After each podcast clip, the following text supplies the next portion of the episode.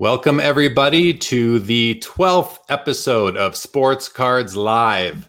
What a great ride it's been so far. Had a great show just on Saturday with Tim Getsch from COMC. We had a ton of great uh, interaction with all the viewers, lots of questions, lots of tough questions. Tim really addressed a lot of the tough questions that uh, people wanted to ask. And I think he did a fine job at that. He was an awesome guest. So thanks again to Tim and look forward to having him back again in the future.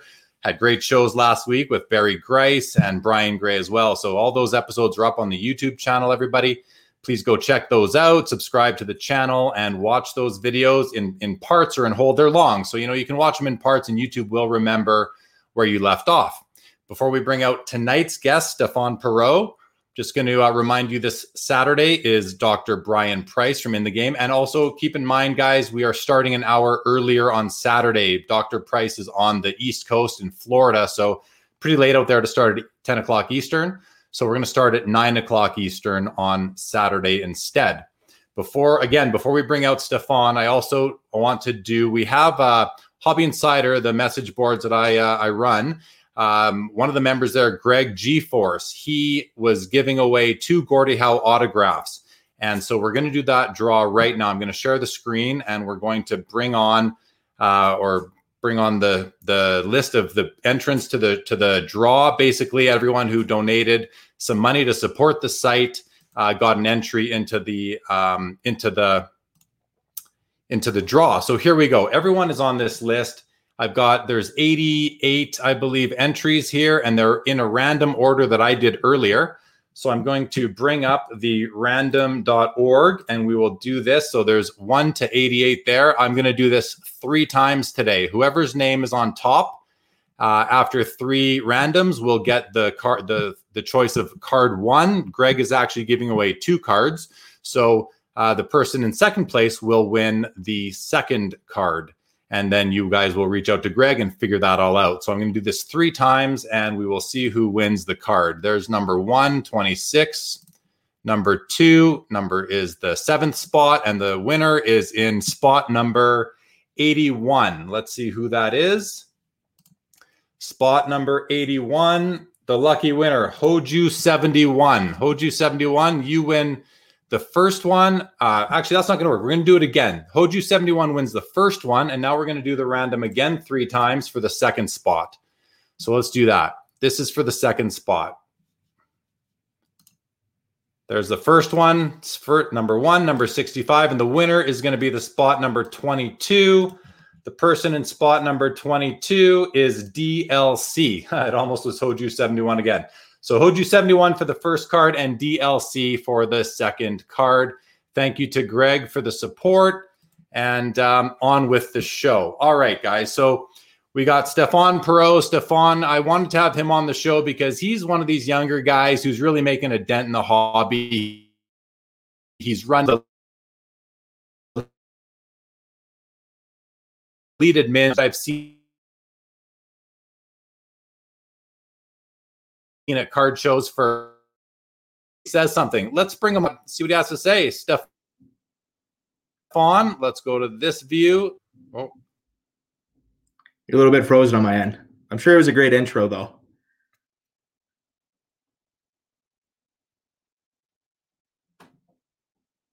There we go. Stephon, welcome to keep on talking. All right, little technical difficulty. Let's go. Stephon, great to have you on the show. Thank you for being here. How are you doing today, my man? Perfect. I can see you now. All right. We're all good now. I'm doing great. Thanks for having me. Excited to be here. Okay, man. Great to have you. I know there was a lot of commotion uh, on Facebook and that in anticipation of having you here. So, hoping that uh, all those people are here watching and are going to throw some good, tough questions your way when we get into the discussion happening mm-hmm. shortly. But um, listen, kick us off right away, Stephon. I mean, what uh, you know, I like to start by talking about how people got into the hobby. You're a younger guy, so it's not that long ago for you, but kick us right off, man. What kind of kicked off the addiction for you and with hockey cards and sports cards in general? Yeah, so it's uh it was pretty random actually. I was at a truck or a hockey uh hockey camp in summer in Colorado Springs and uh, I was staying at my best buddy's house. Colorado Springs about an hour from where I lived. Um and his dad was a big collector and I always collected as a kid, but I didn't really know what values were. I just saw a picture, you know, it was base cards, and I saw a picture of Wayne Gretzky. I'm like, oh my god, that's cool. Um, so I was always that kind of collector as a kid. And then when I went to my buddy's house, his dad was showing me all the, his cards, and he handed me a stack of cards. I don't know what they were now. I don't really remember. Um, but he handed me the stack of cards. It was probably about 10 cards. And he said, how does that look? And I go, oh, these are, these are really cool. And he goes, yeah, well, you're holding about 20 K right now uh-huh. in cards. And I was like, oh, 20 hockey cards are worth something. I'm like, there's some money in this game. And I was 14 at the time. Um, that was the summer of when I was just turned 14. And, uh, or actually I was 13 at that time anyway. Uh, it doesn't matter. So yeah, that's kind of what sparked my interest. And um, I was lucky. As soon as I got home from that hockey camp, I Googled, you know, hockey card shops near me, thinking that they would be specified to hockey. I didn't know card shops as a whole. And I was lucky enough to have Mike Stadium sports cards um, about 10 minutes from my house. And uh, Mike Fruitman, he's a, you know, huge guy in the hobby. He's had his sports card shop for I think 25 years. Yeah, he's that old. Um, and I just started going in there every chance I got, bought boxes, and I was just a young kid, and uh, that pretty much all I did for the first year was just buy boxes, and um, that that's how I got into the hobby, and that's kind of what started my addiction. Okay, right on, right. On. Hey, just before you go on, and uh, I want to kind of push that a bit more to anyone who's who's uh, making comments in Facebook specifically. Uh, you need to go to streamyard.com. It's it's on the ticker right now, slash Facebook, and click the big blue button. I'm happy to bring all comments and and questions and uh and poking fun at Stephon if you want. Uh, we're happy to bring it on the show. But but I need to we need to see who you are. So to do that, go to streamyard.com slash Facebook, click the big blue button to allow StreamYard to recognize your name, and then we will get you involved. If not, then we're just going to uh, kind of bypass your comments. I apologize for that, just kind of how we run this show. So, okay, Stephon, thanks everybody for that. Stephon, um, so you, you, I mean, you got into the hobby like seven years ago, as you were saying. You met your your your, your buddy's dad, put twenty thousand dollars worth of cards in your hands, and you're like, "Whoa, that, that's pretty crazy, pretty crazy." Yeah. What was the one thing that really made you, though? Uh, what what helped vault you into the hobby to help get you to the level you're at today? Yeah, so this is a kind of crazy story. And so that whole fall, I moved away uh, to Canada um, my first year uh, when I was 14 to play prep school hockey there. And um, my parents were never big supporters in the hobby. They never really understood, you know, hockey cards. They always thought, I like to always say the joke, they're just pictures of men. Um, that's the running joke I have going on. So yeah. they never really, you know, gave me anything for the hobby. They didn't really understand it, which is completely fine. Um, but I asked for a box of the cup, um, 11, 12, the cup for Christmas. And that was the only present my mom and dad gave me because it was pretty expensive. They were, I think, probably 400 bucks at the time, whatever they run. And uh, that was the one present I got for Christmas. And I'll tell the after story later, but I ended up pulling a limited logos of Wayne Gretzky from that box. And the box ended up being bought off of eBay from a seller who had like a hundred feedback. So it was a one off, probably a one in a million chance that I pulled that card. And um, what was, what was that Gretzky limited logos numbered to that year? Numbered to 10, and it was the Edmonton patch. Yeah, Edmonton patch, and then I ended up selling that card for eighteen hundred USD when I was fourteen years old, and that's kind of the thing that kickstarted my whole collection. That I, that paid for my first trip to the expo. Um, it paid to start my Gordie Howe collection. As a lot of people know, I collect Gordie Howe. Um, that's kind of just like the one big thing that spiraled into whatever I'm doing today. Okay, awesome. So, so that that card paid for your way to Toronto to the expo, which is, you know, kind of hockey centric, but there is basketball, baseball, football there. It's mostly hockey for any, everybody watching, and it's it's an awesome show. Um, so when you so you're at the show, you've got all this money in your pocket, and you're you're 14, 15 years old. Yeah, 14 at the time. Yeah. So what what what did you do at the show? Like, how did you find it? So first of all, it's your first time at a huge card show. Yep. You're 14 years old and you've got a, a wad of dough in your pocket. What did you, uh, how was that experience and what cards did you buy? Um, it was amazing experience. I'm sure everybody remembers their first expo and how overwhelming in a good way it is. You just you know, I found the expo by YouTube videos. Um, I think I was just watching box breaks at the time, and then I ran into a video of, you know, a redemption program at the expo, and then I YouTube what is the expo, and then I saw a huge card show, and I'm like, holy crap, those those things exist! Like that's awesome. I want to go there. So yeah, the Gretzky card paid for my plane ticket over spring break to go to the Toronto Expo and um, I don't really remember what I. I think I just bought anything that I thought was cool at that time. I didn't really have a PC. Um, the one card I do remember buying is the. I still have it in my collection today. It was my first Gordie Howe auto, which was the 11-12 Parkhurst Champions renditions auto of Gordie, and um, yeah, that was the first card in my collection or of my Gordie PC, and it's spiraled on from there, obviously. Um, but yeah, it was just it was so much fun. I I spent all three days just walking around trying to wheel and deal, and uh, I, yeah, it was the best time in the world for sure. And I mean, and you're you're a 14 year old, and I, I, forgive me for saying using the word kid. I don't. I mean no disrespect, but you know, you're you're 14 year old kid walking around, and I and I remember meeting you probably maybe not that show, although I probably saw you there, but I remember meeting you. I don't know, five six years ago now thinking you were not thinking you were older first of all and you i thought you really carried yourself well really impressed you really impressed me with just the way you handled yourself and how professional you were for such a such a young guy. Um, you know i've i've seen you at nationals as well. I think you've been to about six in a row. Is that is that right? Yeah six in a row. I've been to everyone since 2015 yeah i mean that's a lot of nationals for a young guy. And uh I mean, I even remember this last one in Chicago in August, seeing you there, and I was at your booth, and I'm looking at your showcases, and I'm thinking, wow, the, you know, there's some nice stuff there. There's some cards I'd like to acquire. I don't think we did any. I don't remember if we if I bought anything from you. I might have picked up one card. I'd have to really go back. Picked up a Chicago card, if I remember right, a Toews. Oh, a Toews card. That's right. I picked up a nice Toews card from you. That's right. Yeah.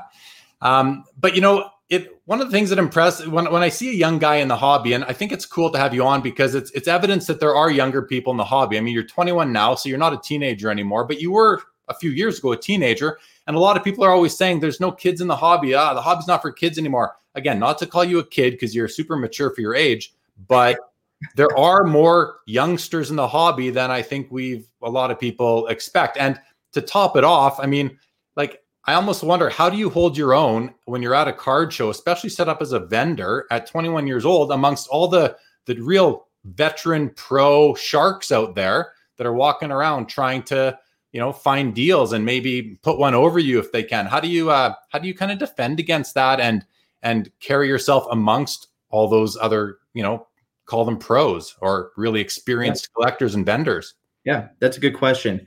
Um, I think it really just comes down to knowing what you have and being knowledgeable. I, I always tell people that are new in the hobby, you know, know what you have, research as much as you can, over research. Um, so when you go to these shows, you know exactly what you have, what's hot in the hobby, what's you know not hot in the hobby, when hockey cards are you know hot and when they're cold. And um, I kind of went through the uh, obsessive stage of learning about this hobby. So by the time I did start setting up at shows, you know, I considered myself a veteran, at least in knowledge um, of the current hobby. And um, that's just kind of how I carried myself. And I think a lot of it goes to, you know, your reputation. Like the hobby world is small. It really is. Like um, a lot of people think it's big, but it is small, especially hockey um, a lot of people that know each other in this hobby, especially now with the power through Facebook groups and forums. Um, so when people, and Instagram, Instagram yeah, is yeah now Instagram, yeah, Instagram's grown immensely for the hobby, and you know when you carry yourself in a professional manner and you know you build a good reputation, then guys, you know, guys aren't gonna come to you and try to you know, pull a fast one. They're going to treat you with respect and treat you like how you should be. And that's just always how I tried to carry myself and still try to carry myself today. Right on. Okay. So listen, we have a bunch of questions and comments, mostly comments coming through.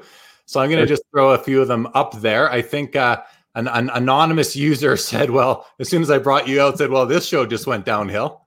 yeah, I was going to say the same thing. I'm like, you see, you have Gary or uh, Brian Gray from Leaf, you got Steve Menzie from the Expo, Chris Carlin, and then you have Stephon Pro. And yeah, Go, this guy. Well, you know what? Listen, I mean, my my show is kind of it's it's. I like to have a mix. I like to cover all angles. You know, Saturdays we do industry insiders.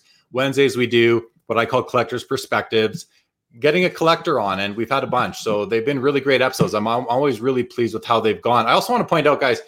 I started a Twitter account right there, Twitter account for Sports Cards Live. If you want to follow, if you're someone who uses Twitter, go ahead and and uh, follow. I'll follow you back. Notice that the last letter is not the E, it's the one. Someone else had Sports Cards Live itself, so they gave me Sports Cards LIV one. Um, thanks to anyone who does go ahead and do that. Uh, Will, I'm not wearing an Avalanche shirt. This is just a, a logo from a company that I do business with. Uh, Ralphie says you should have your Gordie Howe mug there with you, Stephon. Yeah, you probably should. Marty says he met me and then wanted to be me when he grew up. Oh God, you remember Marty, the old, old, old guy who was friends with Jesus, and I uh, do remember Marty. I, I remember seeing Marty with you at the set up with you at the expo and set up with you again just at the national in, in Chicago here. Uh, Yeah. Very nice gentleman, uh, Marty. If you're still watching, glad to have you uh, hanging out with us here tonight. Um, PLJ wants to know how is collecting while being away from home to play hockey, and I want to come back to that one in a second because we're going to tie that into a few other things that we were talking about. So we will we will get back to that. Uh, Jason says he remembers when you started in the Facebook groups and eventually you migrated your way to uh, to uh, JPMs.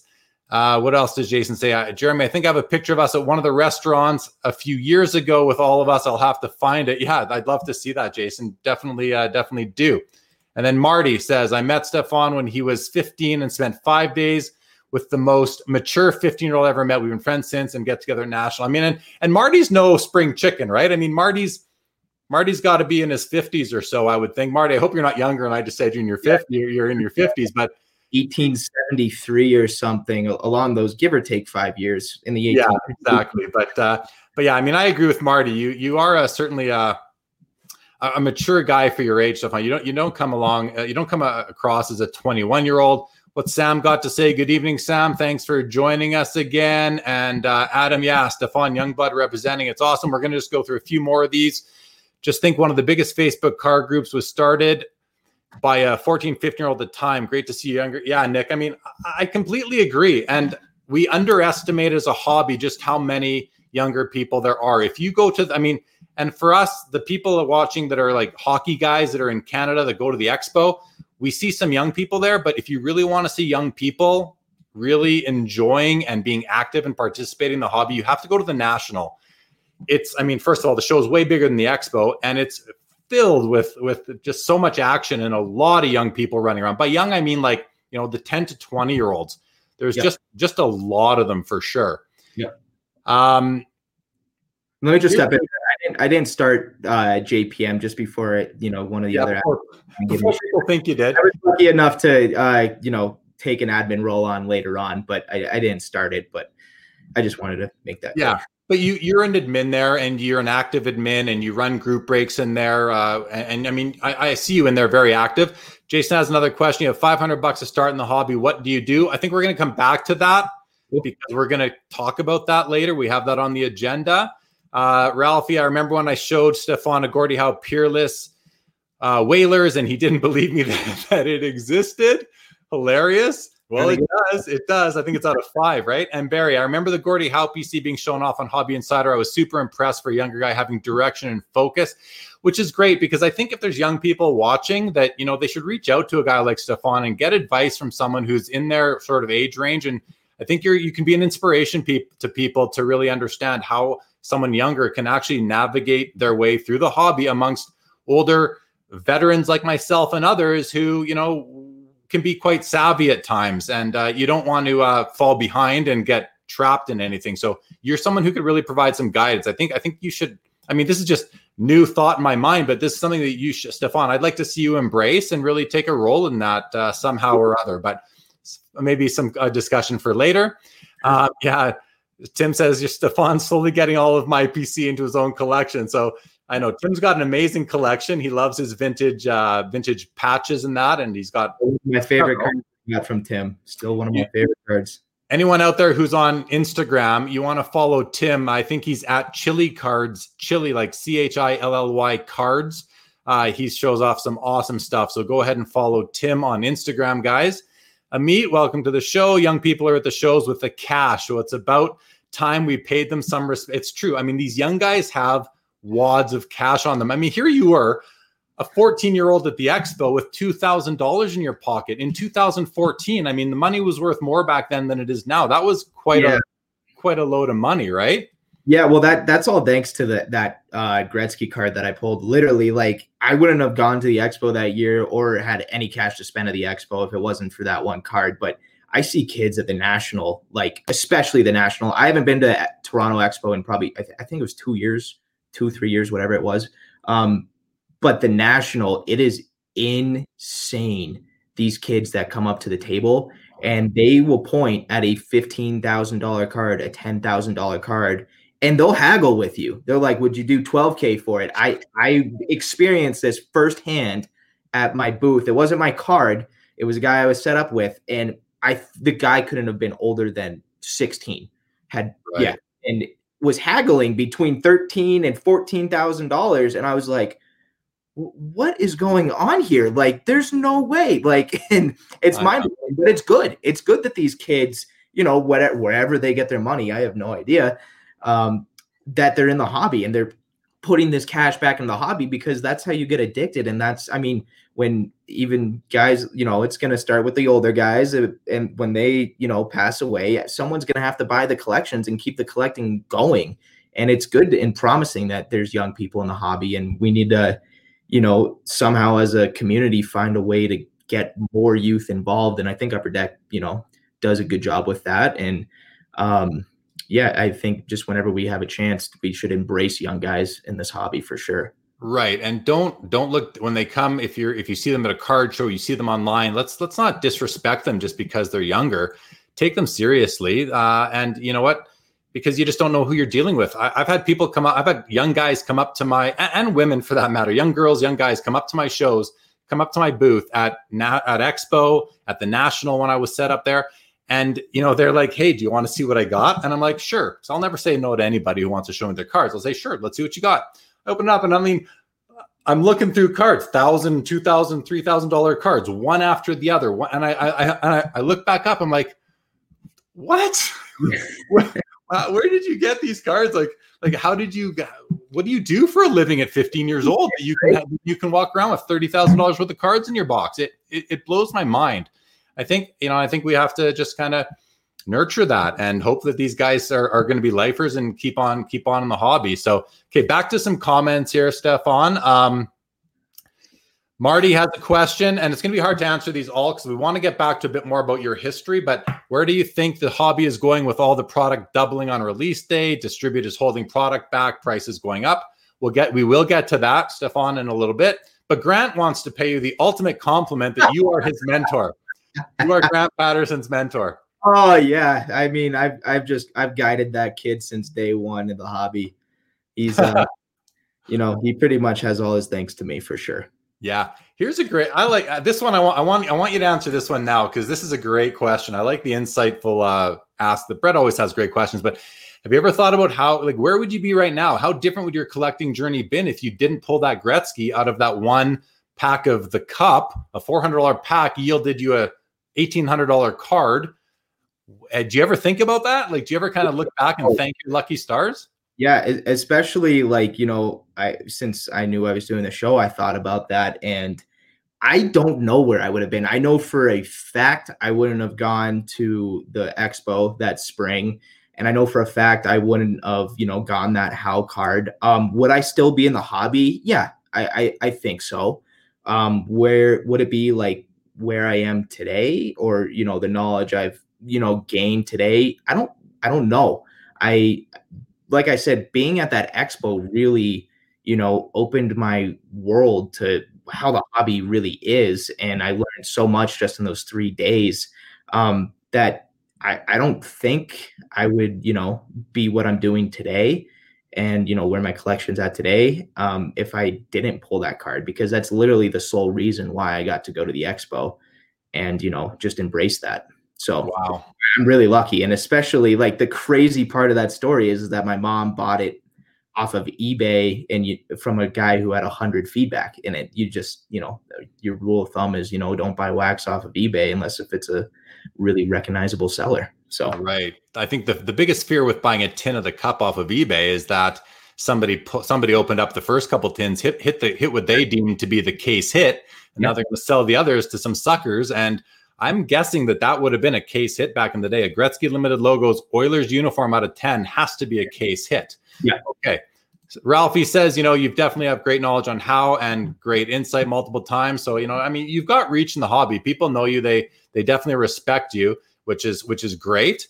Um, and then uh, I like this comment from Chris. Someone remind me to bring a full box of Pro Set Platinum to Jeremy to blow his mind at a show. I mean, it doesn't take me long to figure out to determine how long I'm going to look at someone's cards for when I do open it up, but I will look through, especially when it's someone younger. You know, I will definitely look through their cards because I don't want to, I don't want to disrespect them or you know, they're with their parents, and I think it's just important to do that for for all show dealers. I, I think it's really important for all show dealers to really, when a kid comes to your table and you don't think they're going to have much for you, you know, if you're not super busy, give them the time of day. It might turn them into, it might make them feel respected, liked and it might make them somebody who's going to stick in the hobby instead of somebody who has a bad experience because some arsehole of a vendor didn't give them the time of day or just shoot them away. So I think that's really important. On that note, Marty calls Grant a turd. Okay. I love the banter. That's what's so in this hobby is you just create friends and they're just like high school buddies again. You just exactly. Banter. Exactly. Uh, old buddies, right? We can always bug each other. Don't forget the pogs for sure. And what does Nick says? Not many vendors are like you. You're one of the more humble and professionals in the hobby. Nick, uh, thanks, man. I really appreciate that. I just try to treat people with respect. And, um, but you know, people have disrespected me at my booth, and I basically told them to go away because I, you know, I only only so much time in the day, right? But uh, in general, as a default, I think we should be respecting the people that come to our booths and um, giving them some time a day, especially the younger people, because we may we may in that one instant turn them into a lifer in this hobby. And i mean if they love it as much as we do then i think we're doing them a service. So that's great. Um, the moose is asking would you ever consider a full-time employment in the sports card industry? Okay i'm going to hold this question here we're going to hold the comments for a minute because i want to go back now to some of the to tie into the earlier questions uh, the one about collecting uh, when you're when you're living away from home so you said earlier that you moved to Canada for ho- to play hockey, which you do still play. You you play semi pro or whatever you play. You've had offers to go play in Europe. Right it's about your hockey career, but it's about I want to keep it on cards. But why don't you tell us about when you moved to Canada and I think and you went to Kelowna specifically and how you the card shop there and who you met there and how what you learned from the guys at the local card shop in Kelowna, BC, Canada. Yeah, absolutely. So yeah, I moved to play at Pursuit of Excellence Hockey Academy in uh, Kelowna. I moved away from Colorado to Kelowna when I was 14, and that was just like right. That was before the Cup box and everything. It was that you know that coming up Christmas where that happened. So that was I was still really new in the hobby and you know really just interested in everything and still learning everything so, um, you know, obviously the first thing that I did when I got to Kelowna was Google, you know, are there any sports card shops near me? And uh, yeah, Player's Choice in Kelowna, Jason and Dean there. Um, every off day I had, um, damn near, I, I spent in that shop, um, just probably annoying the crap out of Jason and Dean. I just hung out there a lot, constantly, you know, just just looking at how they dealt with their customers you know how they wheel and dealed um, how they ran a business of a sports card shop and and they taught me a ton and they were always awesome to me. And um, that it's one of the best shops. I, I mean i know they won an award by upper deck um, but they really like that's the first experience i had learning the business side of the hobby which i took a huge interest into and just kind of how the hobby worked from a business standpoint so yeah, that I mean, Jason and Dean taught me a ton um, early on. And did did you pay the, for that education? Like, did you spend money in their shop along the way? Definitely, I definitely spent a lot of money in that shop. Every every every chance I got, um, you know, I, I, was I was buying a box or buying into their breaks or wheeling and dealing at trade nights, and um, yeah, I, I I spent my fair share of cash at that shop. Um, yeah, to to amount to the uh, um the time I was in there um, probably didn't you know match up, but you know That's they okay. dealt with it, they dealt with it good. I mean, you, yeah, a younger guy coming in the shop. I mean, I owned a shop in uh, in Winnipeg from 1991 until 1994, and I was a youngster at the time. And uh, you know, I loved when people came out and hung out with me. A young guy, whoever, didn't matter. It was just awesome to have people hanging out with you in your shop, especially if there was no one else there. You want, you know, company's always nice. Um, so, if you had to say, like, what was the key business lesson you learned from those guys? Hobby business lesson Ooh. and I know we didn't talk about this when we kind of prepped for this, but Yeah. is there? And while you're thinking about that, I mean, I'll, I'll just say for as far as uh, player's choice and Jason and Dean goes, I think uh, Jason bought out Dean, so it's Jason's store now.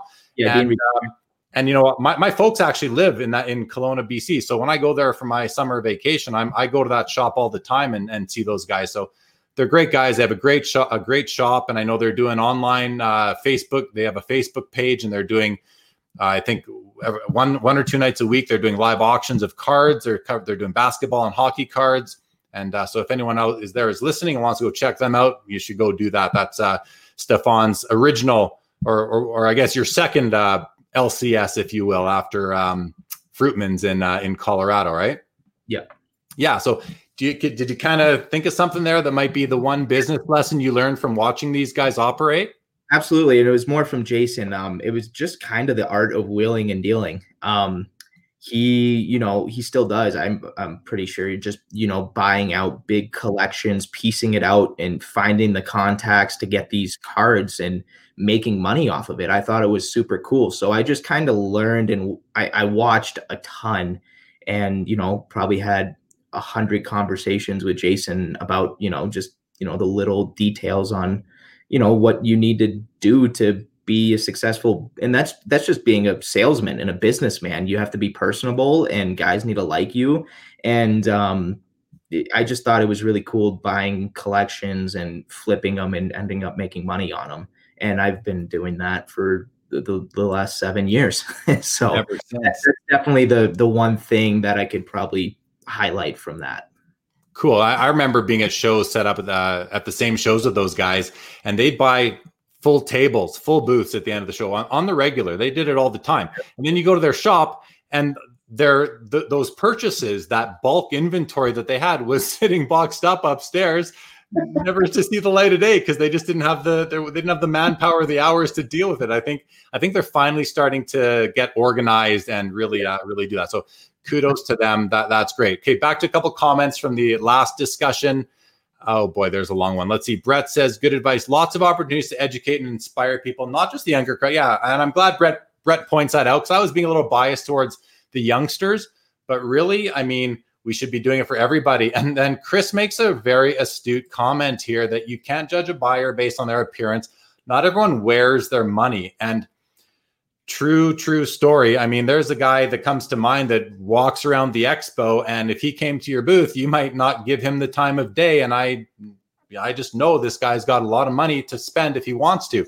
And there's there's many guys like that out there right? I mean and those are the people that i kind of respect the most that aren't looking to uh to attract attention to themselves and kind of go about it at, on a kind of on the down low right and they're not there just to flaunt their money but they love their cards they love their high end cards so they they buy those high end cards um staying on the top of the youngsters, Jason has a very long comment. I'm going to throw it up. As long as it doesn't cut off our chins, Jason, we'll put it up there, but it does. So I'll read it instead. Um, you agree on trying to bring the younger generation in. Many times you've done this with kids, also tried to work with them when they didn't have much to help grow their collection. Stephon is different than a good portion in the way he handles himself, very mature beyond his years, and has been great help in the hobby. Stephon Perreault might be a great person to connect to the younger generation, showing them and the hobby how to showing them how to act within the hobby. And yeah, I mean, like I said, you can be a real inspiration and, and a mentor to young people because you're you're in their uh, in their age range. Marty says, I go back now over 40 years as a collector, dealer, show promoter, and I've seen a huge shift from $10 boxes to the boxes for 600 to 3000. It's a hobby. Is the hobby has the hobby become overpriced? Where is it headed? Let's tackle that. Let's tackle that one, Stephon. Like, how do you how do you feel about that? Is the hobby becoming too overpriced, and where is it headed? And I got my thoughts on that too, but you go first. Absolutely. So the hobby's a weird time right now. I, I don't know obviously I've only been in it the last seven, eight years. So you would probably know the more history on it, especially in the 90s. But there's a weird time. Never in a million years did I think that this virus would kickstart the hobby. If anything, like at the very first, I was like, okay, breakers are probably going to be doing well. Wax is going to be doing well because guys are going to be bored. And, uh, but I thought singles were definitely going to take a hit. I, I really did. And now, I mean, singles, you know, certain singles, especially in the basketball market right now, and wax is just, you know, higher than we've ever seen before. Do I think it's sustainable? Some, I think a lot of the singles um, are that are getting their appreciation um, will be sustainable. A lot of the vintage, you know, all time greats, blue chip cards, I think those will be sustainable. I don't think wax it, I don't think wax will be sustainable in as in every release quadrupling or you know times six or times seven the price of retail that where it's supposed to be like mosaic released today um, in the basketball world and cost on that was $99 it's selling for $800 on the big retailer sites um, so i don't think long term that's sustainable i really don't um, I think the basketball hobby, obviously, it's you know a once in a generation rookie class. Um, so that's helped. The Last Dance has helped, and the, believe it, like COVID has helped a lot too. Mm-hmm. So with all of those, you know, being factors into this, um, it's drive the hobby to I I think at least in my eight years an all time high by far in a way. Um, you can go back farther than me on that. Um, so like I said, the blue chip single, you know, rookies and the singles that are uh, staples in the hobby, I think those will be sustainable and you'll keep seeing climb in price.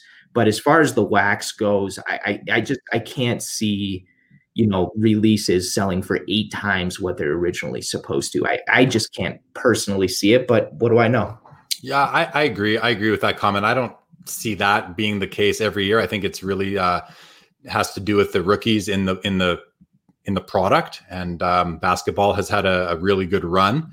Um, but you know, you go back in time to I remember the first hundred dollar pack of cards. I think was you know in being a, a, predominantly a hockey guy, being Upper Deck Ultimate, and then I remember even even in the game Ultimate at at 100 150 bucks a pack. I think they maybe debuted around the same time, and then all of a sudden the Cup came out, which you know, and Exquisite, and now you've got packs at the back then they were only like 350 Canadian, yeah. maybe you know 250 US, whatever it is. So you had all of a sudden you had these packs that were way more than $100. Here they are 350, $400 a pack. And then and then as the years went by, different companies put out different products until even like last year, I believe Leaf put out Leaf Pearl, which was $2,000 for a pack. I mean, so how how you know Marty's to Marty's question like how far can they push it and I mean, there are products. I think you can get products at the ten thousand dollar level. Certain things by you know special. Topps Transcendent. Sorry to cut you off, but Topps Transcendent. That's like twenty five thousand dollars for a box. Like, sure. but, but yeah, that's I think that's the highest selling. You know. Yeah. I mean, it's crazy that they keep pushing the level of the pack price up and up and up. And the, but the fact of the matter is, today's dollar is worth a lot less than it was 15 years ago. So what was what was you know three hundred dollars then is is you know like more like five hundred dollars now. I mean, I'm not doing the the actual inflation calculation in my head here, but something to that to that effect. So, I mean, the I think there is room for expensive products in the hobby, um, and sure. you know, and like you said, in terms of the blue chip players, you know, those guys aren't ever going to go away. The iconic Hall of Famers are never going to go away. Kind of leads me to a question for you as a younger guy. You know, you never saw Gordie Howe play, Bobby Orr. You maybe never even saw Wayne Gretzky play. I, I'm, I'm not sure. How does a guy, and, and I mean, I've asked myself the same question because I collect back to the beginning of time as far as cards go. Why do I collect Art Ross or George Vezina or, you know, Jackie Robinson and Sandy Koufax and Bill Russell and Wilt Chamberlain, like Jim Brown? Why do I collect all these guys when I never saw them play? I don't have a personal connection to them. Um, I don't, and I mean, I ask myself that question all the time. I don't know the answer, so I'm going to ask you instead. Why? What draws you to a guy like Gordie Howe? Yeah, that's a great question. So I've always been a hockey nerd.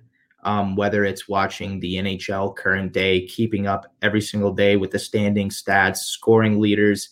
Um, I'm just as much as a hockey history buff. For a 21 year old, I'm pretty sure I could go toe to toe with anyone my age or close to around my age with a hockey history uh, or hockey history trivia. Um, and I always saw Gordie as the iconic figure of the NHL. Yeah, you had Wayne Gretzky. Yeah, you had Bobby Orr. But there's something about Gordie, just the way that he played, where he was, you know, I don't want to say a goon, but he was an enforcer. He was a goal scorer. He did everything. And there's something that kind of just drew me to that. And at the same time, I knew that whatever I wanted to collect, I wanted to hold value. So at the time, I was looking at it, and this isn't a knock to Gretzky collectors at all. I said, Can I, I collect Wayne Gretzky or I could collect Gordie Howe? And to me, I thought Gordie Howe was the better investment he was older, his hard signed stuff, and I only collect Gordie Howe hard signed. Um, they were going to become more rare once he passed away. And I looked at that as an opportunity to collect what I wanted to and what I would cherish, but at the same time, have my collection to have the uh, chance to shoot up in value when unfortunately Gordie did pass away and that, and it, it panned out. I, my Gordie collection, you know, I probably paid peanuts to what it's worth today. Um, so that was my that was my stance and view on it, and yeah, it, it's worked out so far.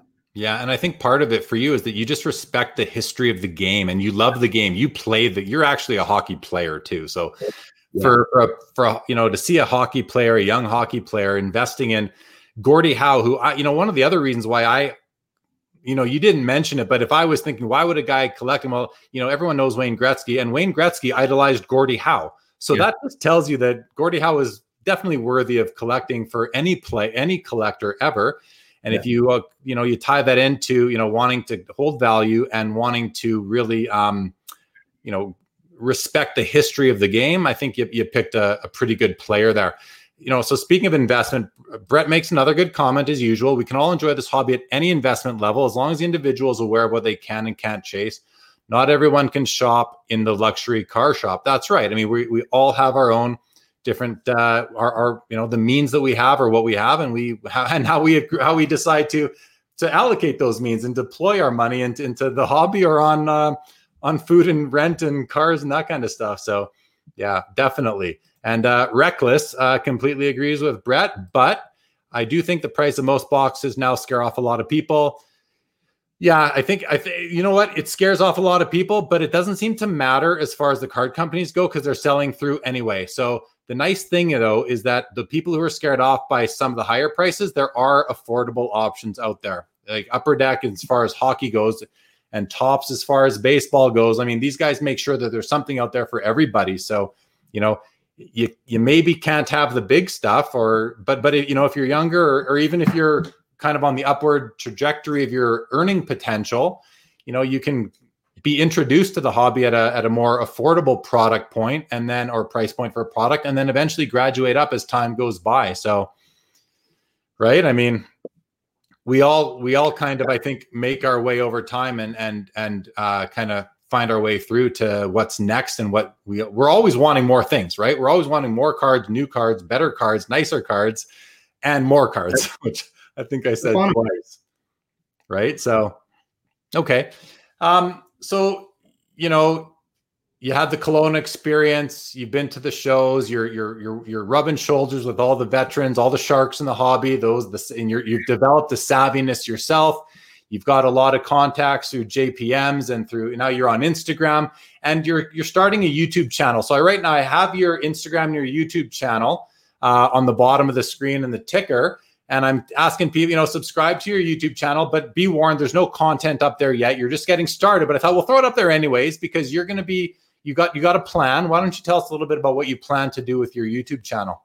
Yeah, so I've been working on it for about a month now. Um, school kind of got in the way with finals and everything. I just wrapped up my first year at university. Um, so that kind of took you know priority in it but now that school's done it's been done for about a week now um, i've been really trying to hammer getting this youtube channel started and honestly it's just it's going to be an unfiltered you know just hobby talk show um, i'm not really expecting it to blow up or do anything huge or make waves but i i just am looking to you know kill some time and talk about the hobby um, and have some fun with it. It's going to be there. There's tons of YouTube channels out there, um, like you mentioned before. PSA collector, sports card investor, um, Phil's polls is a great channel. House of Jordans, like you you've mentioned a few times, that's a great channel. But there's other than you, there's not really a, a hockey focused channel out there, to my knowledge. If there is, I apologize. So yeah, I, I just want to start a um, a YouTube channel that talks about the hobby, the current state of the hobby, what's hot, what's cold. Um, do box reviews every once in a while for new products that release in case guys are wondering what you know a product looks like and if they're interested in it. And yeah just kind of shoot the shit and excuse my french and just have a you know have a good time. Right on. Okay sounds good. I mean i can't wait to see some content on there and watch your first video. And uh, you know, if you need any any tips, if I can help you at all, just shout out. Uh, no problem at all. Adam has a comment. You know, YouTube is great for as a great thing for viewing past players and always pays homage to the goats. Always respect my elders. I mean, that's a great. You know, that's a really good point too. Because while we never saw some of those you know original hall of famers play and i mean i shouldn't say original because that even predates like m- moving pictures and that but you know tv and video I, I, would say but you know to watch Gordie Howe, Bobby Orr, you know, those guys, Wayne Gretzky. Um, there's no shortage of footage out there for even for collectors to start to really understand just how good these guys were. Similar to the way over the past five weeks, every sports fan in the world has realized just how dominant Michael Jordan was. That he could basically, if you looked at him funny, he could just win the game because he would have it no other way. And you know the whole i mean kind of off topic but the whole lebron versus uh jordan who's the goat of all time or the yeah the goat the goat who's the goat? I mean there's no doubt in my mind after that documentary that it's michael jordan. I mean no one has the competitive fire that that guy had. Nobody like nobody in the world probably. It's yeah. uh and to expand on that comment the amount of hockey footage I've watched on YouTube of Gordie and you know old players is is sickening. It's I've spent way too much time watching that, and even older players like you know Eddie Shack, um, Cyclone Taylor, George Vezina, Art Ross. Those guys I've I've watched footage and documentaries on, and um, it's cool stuff. Like if you have time to kill during this quarantine, you know, do some research. It's it's super interesting stuff if you're a hockey fan, and it's always good to have knowledge. It's good. Uh, t- it's good dinner talk. That's right. And you might find someone new that you want to collect, or you might just decide, you know, I'm gonna I'm gonna watch a little clip of all these different guys, and I'm gonna go buy one card of each of them or something. Whatever it is. I mean, we all approach it differently, but uh, you know, here's a good point. Another one from Brett. I've learned over the years that I can enjoy and appreciate other people's collections, such a great part of the hobby. And I mean, that's what's wonderful about online, like the Instagrams, the Facebooks, the message boards, and YouTube. I mean, people showing their collections, like that's what I want to see. I want to see people's cards and I want to see people talking about the hobby like we're doing right now. Um, there's a comment here from an anonymous U- Facebook user. I'll read it because it's really nice. I've been in the hobby almost 40 years and have dealt with countless folks, all good folks. I've known Stephon for five to six years through the Facebook pages and I can say he's one of the very few folks that I can count on 10 fingers and toes at an eyes closed for when dealing with him at his and at his youth. He's a very strong asset to have, and he has my respect well most of the time. it's probably Fruitman. I, I don't know for sure, but I'm, I'm guessing that's Mike Fruitman. Great. Here. Well, glad, thank you for if that's wrong. well, hey, you may as well speculate. If that is Mike, thanks for watching the show. Um, and uh, you know, it says great, uh, good idea. Hockey needs more content, which I definitely agree with. Um, yeah, Chris. Chris wishes there was a way to watch older games in not 240p quality. Well, yeah, that would be nice. Um, all the Kobe fans have disappeared lately. Must be talking about the goat versus goat uh, discussion. Um, Brett says, I said hi to Mike last week. He went on to drop 53 points on me at the next night. Yeah, that's that was a quote from the from the one of the last episodes there. Yeah. I said I said hi to him, and he said, "No, I'm not having you say hi to me. I'm gonna I'm gonna beat you, and I'm gonna beat you bad, right?" Um, What does Chris say? MJ has a sheer will and determination to win. LeBron doesn't base on his doesn't base on his failures throughout his career. Well, I mean, I, I can't speak to the LeBron piece as much, but I can definitely speak to the the the MJ piece. And yeah, he's uh he's something he's something for sure. What does John say? John says Poe. That refers to you. Poe is is you most sites. Yeah, it's, a, it's, another name you've used. You, you're great for the hobby. Wise behind your wise behind beyond your years. Uh, John have asked has asked you advice numerous times on breaking in the hobby, and uh, and he's in his 30s. So here we have a guy in his 30s who's calling on a guy who's 21 years old for advice, and I mean that's just that's just the way it is, right? I mean, you have expertise because you're committed, man. I mean, you're committed to this hobby. I, I just know that from knowing you, right? Like you're in it. I am, yeah, and I, I don't plan on getting out of it anytime soon. You're a lifer. Billy Billy asked, "Am I jealous of Stephon's amazing flow of lettuce?" Also, did I hear you say you want a thirty thousand dollar box? So, for anyone who doesn't know, Billy Celio is a product uh, engineer. I'll call him at Upper Deck. So basically, the cards that we're breaking, Billy yeah. Billy builds many of the sets uh, for Upper Deck, both hockey and entertainment, and uh, does a great job at it. So, Billy, to answer your question, jealous. Yeah, I jealous mean, of the flow. I haven't had flow like that since I was his age, since I was in my early twenties, and I had it at one time. I did have it at one time, but not anymore. Not anymore. Uh, Richard Richard says is I agree there's a price point for everyone. That said, I got to look around the camera. Do you think the soaring prices will turn younger collectors away? I think we kind of addressed this one already. Um, you know, he does bring up the Tim Hortons cards, which are a great introductory product for people, very collectible you know, kids and adults alike are collecting that. I mean, at, at the monthly card show here in, in, in where I live in Calgary, there's all sorts of guys in their 50s, 60s, 70s that come in looking for their Timmy's cards because it's just a fun set to collect, a, a, really fun set to collect. So awesome. Um, okay, there's a few more comments here. Uh, I like this from Paul. He started watching basketball just to cheer against LeBron. And you know what? Let's talk about that for one second because I remember when I kind of felt the same way back when he had the decision, that big, the big reveal of what team he was going to sign on when when players can decide who they play for and all that. And I thought, wow, this guy's pretty full of himself. But hey, you know, he's LeBron James. I guess if anyone's going to be full of themselves, might be one of the best basketball players in the world. But when my opinion turned on LeBron, it was when I learned about the school that he built in Akron, Ohio, his hometown for students to go and get a good education. And I mean, the guy gives back a lot. And I think um, you may you know you may not love his game or his some his some of his attitude. Sometimes I'm not sure, but I, I have a I have an immense amount of respect for LeBron, and uh, I think what he's doing for society is much more important than what he does or doesn't do on the court. And you know, from what he does on the court, he has the financial wherewithal and the ability to really help people. And he's helped. I think he's changed a lot of lives with what he's doing with that school. So I think that's pretty amazing. Um, all right. Well, we'll throw this one up here, John. So, Billy, are you the reason my last cup case had four Robert Thomas and Jordan Kyrou booklets and four Bobrovskis and Schreimans? Well, busting balls. Fair enough. I can actually speak to that, John, because I've attended an upper deck pack out for the cup. And I can tell you, it's just luck. It's just coincidence because these guys – they pack the they pack the packs and then they they're like the packs are basically mixed so there's one there's one group of boxes of the cup that are the that are the case hits. And everything else is a is a pack that doesn't have the case hit. And they go into this bin. I've seen it. They're not thrown in. They're placed in there. I got to put some in myself.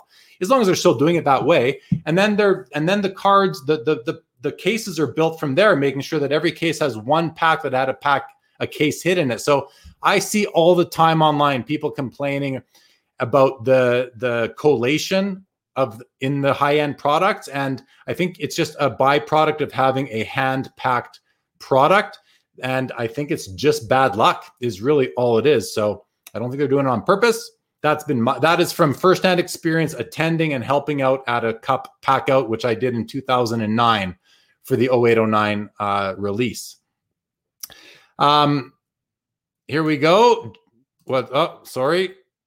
Barry wants to know, Stephon, do you collect anything but hockey? And if so, what do you PC? And let's do that because we do have a lot of non-hockey uh, viewers as well. So let's Absolutely. give them something to think about.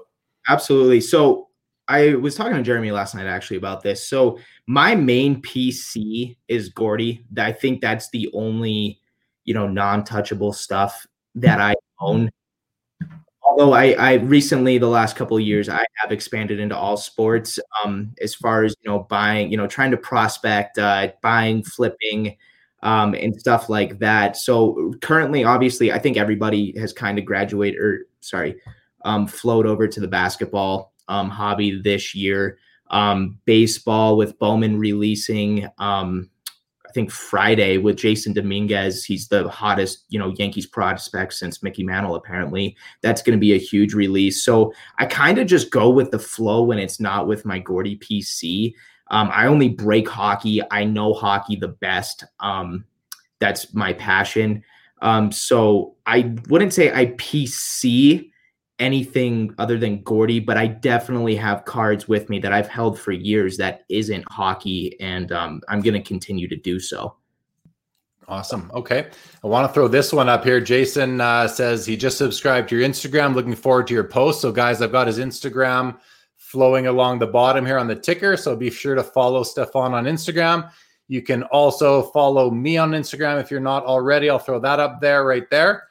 Um, okay, so awesome. Marty Marty says you do Pokemon. Any truth to that? Okay, I do. Don't I? It, although I wish I did. I wish I did. The amount of money that is in Pokemon right now, especially for that first edition stuff, is is mind boggling. So. I wish I really wish when I was little, I held on to all my Pokemon stuff. I really wish I did. I hear you, man. When I first moved out to Calgary in 2002, I uh, I met some guys that were that played it, and so they invited me over, and I, I played it one night. It was the only time I ever played it, and now I sure wish I could go back in time and play it again in 2002 and just uh, take some cards with me. Chris wants to know, do you have any Charizards? That being the most valuable of all, and then Barry says Dominguez is also a switch hitter like Mantle and close to your age. So, you know, hey, right. a, he's, younger than, he's younger than I am. So yeah, yeah. These guys coming to the hobby that are, you know, selling for thousands of dollars, I always looked up to them. And now I'm like, man, like I'm getting old now. Exactly, exactly. Okay, I'll put a couple of the upcoming shows on the ticker now. We've got Brian Price coming up on uh, this Saturday, everybody, starting early at, at uh, 9 o'clock Eastern. And then the following Saturday on the 30th, we have uh, your fellow viewer right now, Billy Celio, who is a product uh, designer engineer for Upper Deck. So excited to have Billy on. He's going to tell us how they how he goes about actually building a set from scratch and what it takes. Not only from scratch when it's a new product, but uh, I'm hoping Billy will also talk about what what goes through his mind when he's trying to you know make a follow up product and make it even better than in the in the in the previous years. So looking forward to both of those shows. Those should be awesome, guys. So be sure to tune in for those. Okay, I'm going to run through the comments that have just uh, been coming up in the last little bit here. Um, let's do this one. Another one. Brett, man, you're on fire tonight. You're always on fire, but tonight especially. Brett says, What would a week or month in your collecting world be like? Buy, buying a bunch of cards to flip? How many wantless items do you chase? Address this one quickly, the first part, especially if you don't mind, Stephon. Yeah, that that's uh, it, that's a loaded question. So I'll try to make this as short as possible. So honestly, it depends what time of the year it is. Um, you know, August through May. Now it it's it's school and hockey. It used to be just hockey when I was playing juniors. Um, so I have a lot less time. I still manage to do breaks, but I only break um, new products that come out um, other than that, you know, my buying and flipping is really quiet during those months. I still do it when I can. If a collection stumbles upon me, I will buy it and slowly piece it out. But now that I'm home, when I'm home, that's when I go full throttle. And, you know, I'm constantly buying collections and, you know, whether I'm listing it on eBay, I have a lot of connections now and where I'll, I'll, buy these cards and I know exactly who to go to. So I usually don't, you won't even see the collections I buy being posted. Um, because you're moving them before you get the chance to sometimes. Exactly. I, I just picked up a huge collection the other day and it's, it's all vintage golf, 1910 to 1940 vintage golf. And so that one's going to be a huge challenge for me, but I'm looking forward to it. It's crazy cool stuff. So that's one challenge that I'm looking forward to. But yeah, that it honestly to get back to the question, it just depends what type of year or what time of the year it is. And you're going to learn a lot from that golf and then, you know, from that golf collection, which might make you an expert and may help you to, to spot opportunities down the road. Okay. Richard says Pokemon is crazy hot right now. Yeah. I mean, I saw PWCC's new listings uh, last night or today.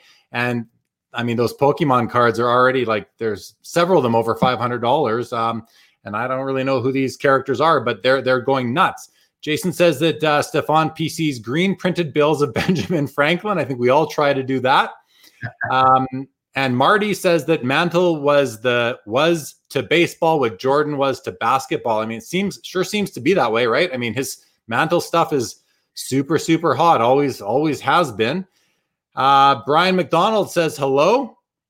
Brian, how's it going? Richie Barone, the mayor of Canada, says, "What's up, brother?" Richie, always a pleasure to see you. And then Will has a question for you, and then uh, we're going to go to another topic. Will says, "Has there been any product releases lately that have blown you away?" I mean, I'm going to say for me, sorry, Stephon, I know this question is directed to you, but I'm liking this Topps Project 2020 baseball thing. I'll just put it out there. I think it's cool. It's a cross section of sports and art. It's going to bring in several new people to the hobby. But you go, uh, you you take it from there, Stephon. Yeah, so by blown me away, I'm going to take that as a positive if any product has blown me away in a positive light. And honestly, I mm-hmm. I really liked I'm such a minority when it comes to this, I think, but I loved 1920 Allure that came out in the beginning of the year. And that's a insert driven lower end product but the inserts were awesome in the die cuts. And i'm a lot like jeremy where i like i my i have a side collection of you know cool inserts and things like that. So that was a product that i thought was really cool. Um, in the other sports you know i haven't done a ton of research on it. I just watched a few case breaks today but the mosaic basketball that came out today even though it's a stupid price it's an awesome looking product as far as the design that Panini used to make the cards. And what I really like about Prism and Mosaic um, from Panini is that it's not an autograph driven product at all. It's the inserts and the cool looking designs that sell. And I'm hoping one day that that resonates to hockey. Um, yeah. I, I pray that that it resonates to hockey one day because I think it's so much cooler to have a set that carries value of you know of something that's not a memorabilia or an autograph.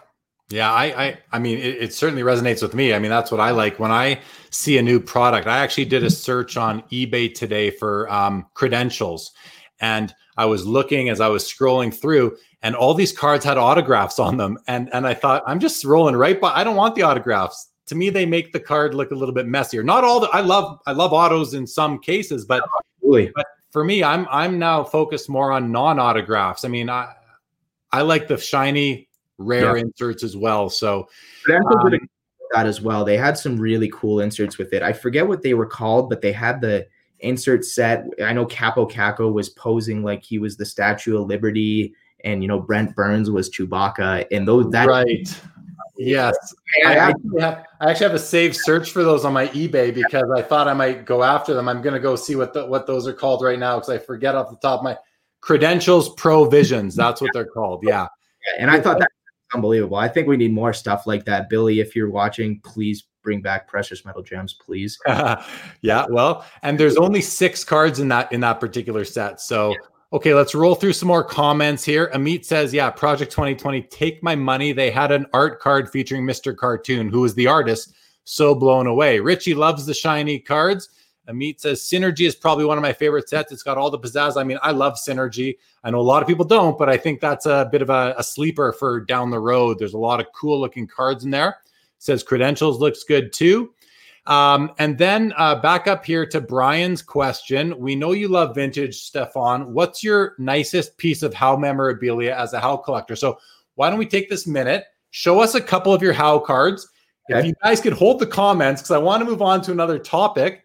We're going to then talk about, after you show a few cards, Stephon, we're going to switch to talking about investing in cards and, you know, what your take is on it. And then we're going to go and talk about some tips that you have for new or younger collectors getting into the hobby. So Let's, uh, let's let's start with. Why don't you show us some of your uh, your favorite Gordie Howe cards? So I brought out five. Um, it's my top five favorite. It was really hard to choose. Um, so this it's a very well known card. Um, it's the buried treasures of Gordie from probably one of my favorite sets of all time. Um, it's it speaks for itself. I don't have to say anything for it. That's and that, let me just say that's National Treasures, so a very well-known brand outside of just hockey. That yeah. particular card is numbered out of five. Yes. And I know that those are extremely popular with both. I mean, there's people doing the sets, and there's only five possible. Absolutely. popular with both player collectors and set collectors. Uh huh. So that's number five. Number four and it's numbered out of four. It's another one. I, I hope they bring this back one day because these sets are awesome. But I think Carbon touched on it um, on Carbon's episode, your first episode. I think it was Carbon, um, and it's the Stanley Cup Titleist set, um, and that's numbered out of four um, of Gordie, and it's four Stanley Cups. And I mean, again, it's self-explanatory. The camera doesn't do it justice. Um, well, right? It's it, you know what it's one of those cards that it's a it's got a single color jersey or patch piece in it but i love how it's in the shape of the stanley cup. Yeah. cup titleist. Yeah. the other thing is that that set has never been redone. It wasn't oh. recurring in any other years of the cup. So whichever year that's from and i don't remember off the top of my head that is like a one of a kind type of thing. They never did them again and i don't know if they ever will. I guess time will tell. That was 0506 the cup. That was the oh that that's the first year, even more special then for sure. Um, another one I got this from Tim uh, Chilly Cards, and uh, that's the Peerless patches, and just the aesthetics of this card, the design, the picture, um, the gold finish on it, and then the end piece of the wheel. I actually think it's awesome having you know a piece of the patch and then a piece of the jersey in the same card. Um, and that's numbered out of five as well, and that's from 11 12 Dominion. Um, this one is the only limited logos. I'm going to take it out of this sleeve, actually. It's the only uh, time they did this card with him, and it's the limited logos um, from 06, 07, the cup. Nasty. And, and this is, you know, if I didn't acquire this next card, this was my favorite card for years in years and years and it's pretty self-explanatory. And then this one is you know and i give props to carvin um because i think him and um i'm forgetting vegas puck uh chris yes. are they had a lot to do with this set and it's uh from 1112 dominion as well. Oh oh the, wow.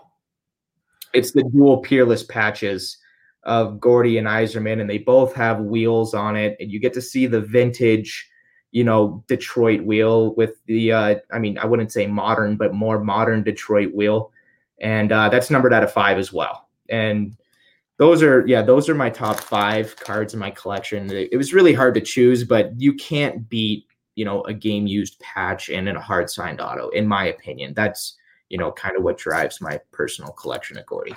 I agree. And when, when you were showing that last card, the being your favorite, and you said, you know, it's from uh, Dominion, I thought it was going to be the had it stamped it, which is the got the because yep, I was I was trying to juggle. I was like, do I, I, I it was hard, but you know, and it really came down to the had it stamped it is awesome. I love that card, but it you, you know that that was I had that card. I sold it to Darcy, who then sold it to you, I believe. So Absolutely. that was that was also mine at one point. reckless, reckless wants to say, yeah, man, not gonna front. Buddy's hair is fly. Yeah, there's a few of us older guys that might be a little bit jealous of the hair for sure. Uh, a few more comments now, Stephon. Then we'll get then we'll get to the new topics. Marty, I love Leaf hockey. Yeah. Such a huge vintage profile. Yeah, I mean they they pack they pack the vintage memorabilia yeah. into the product over at Leaf.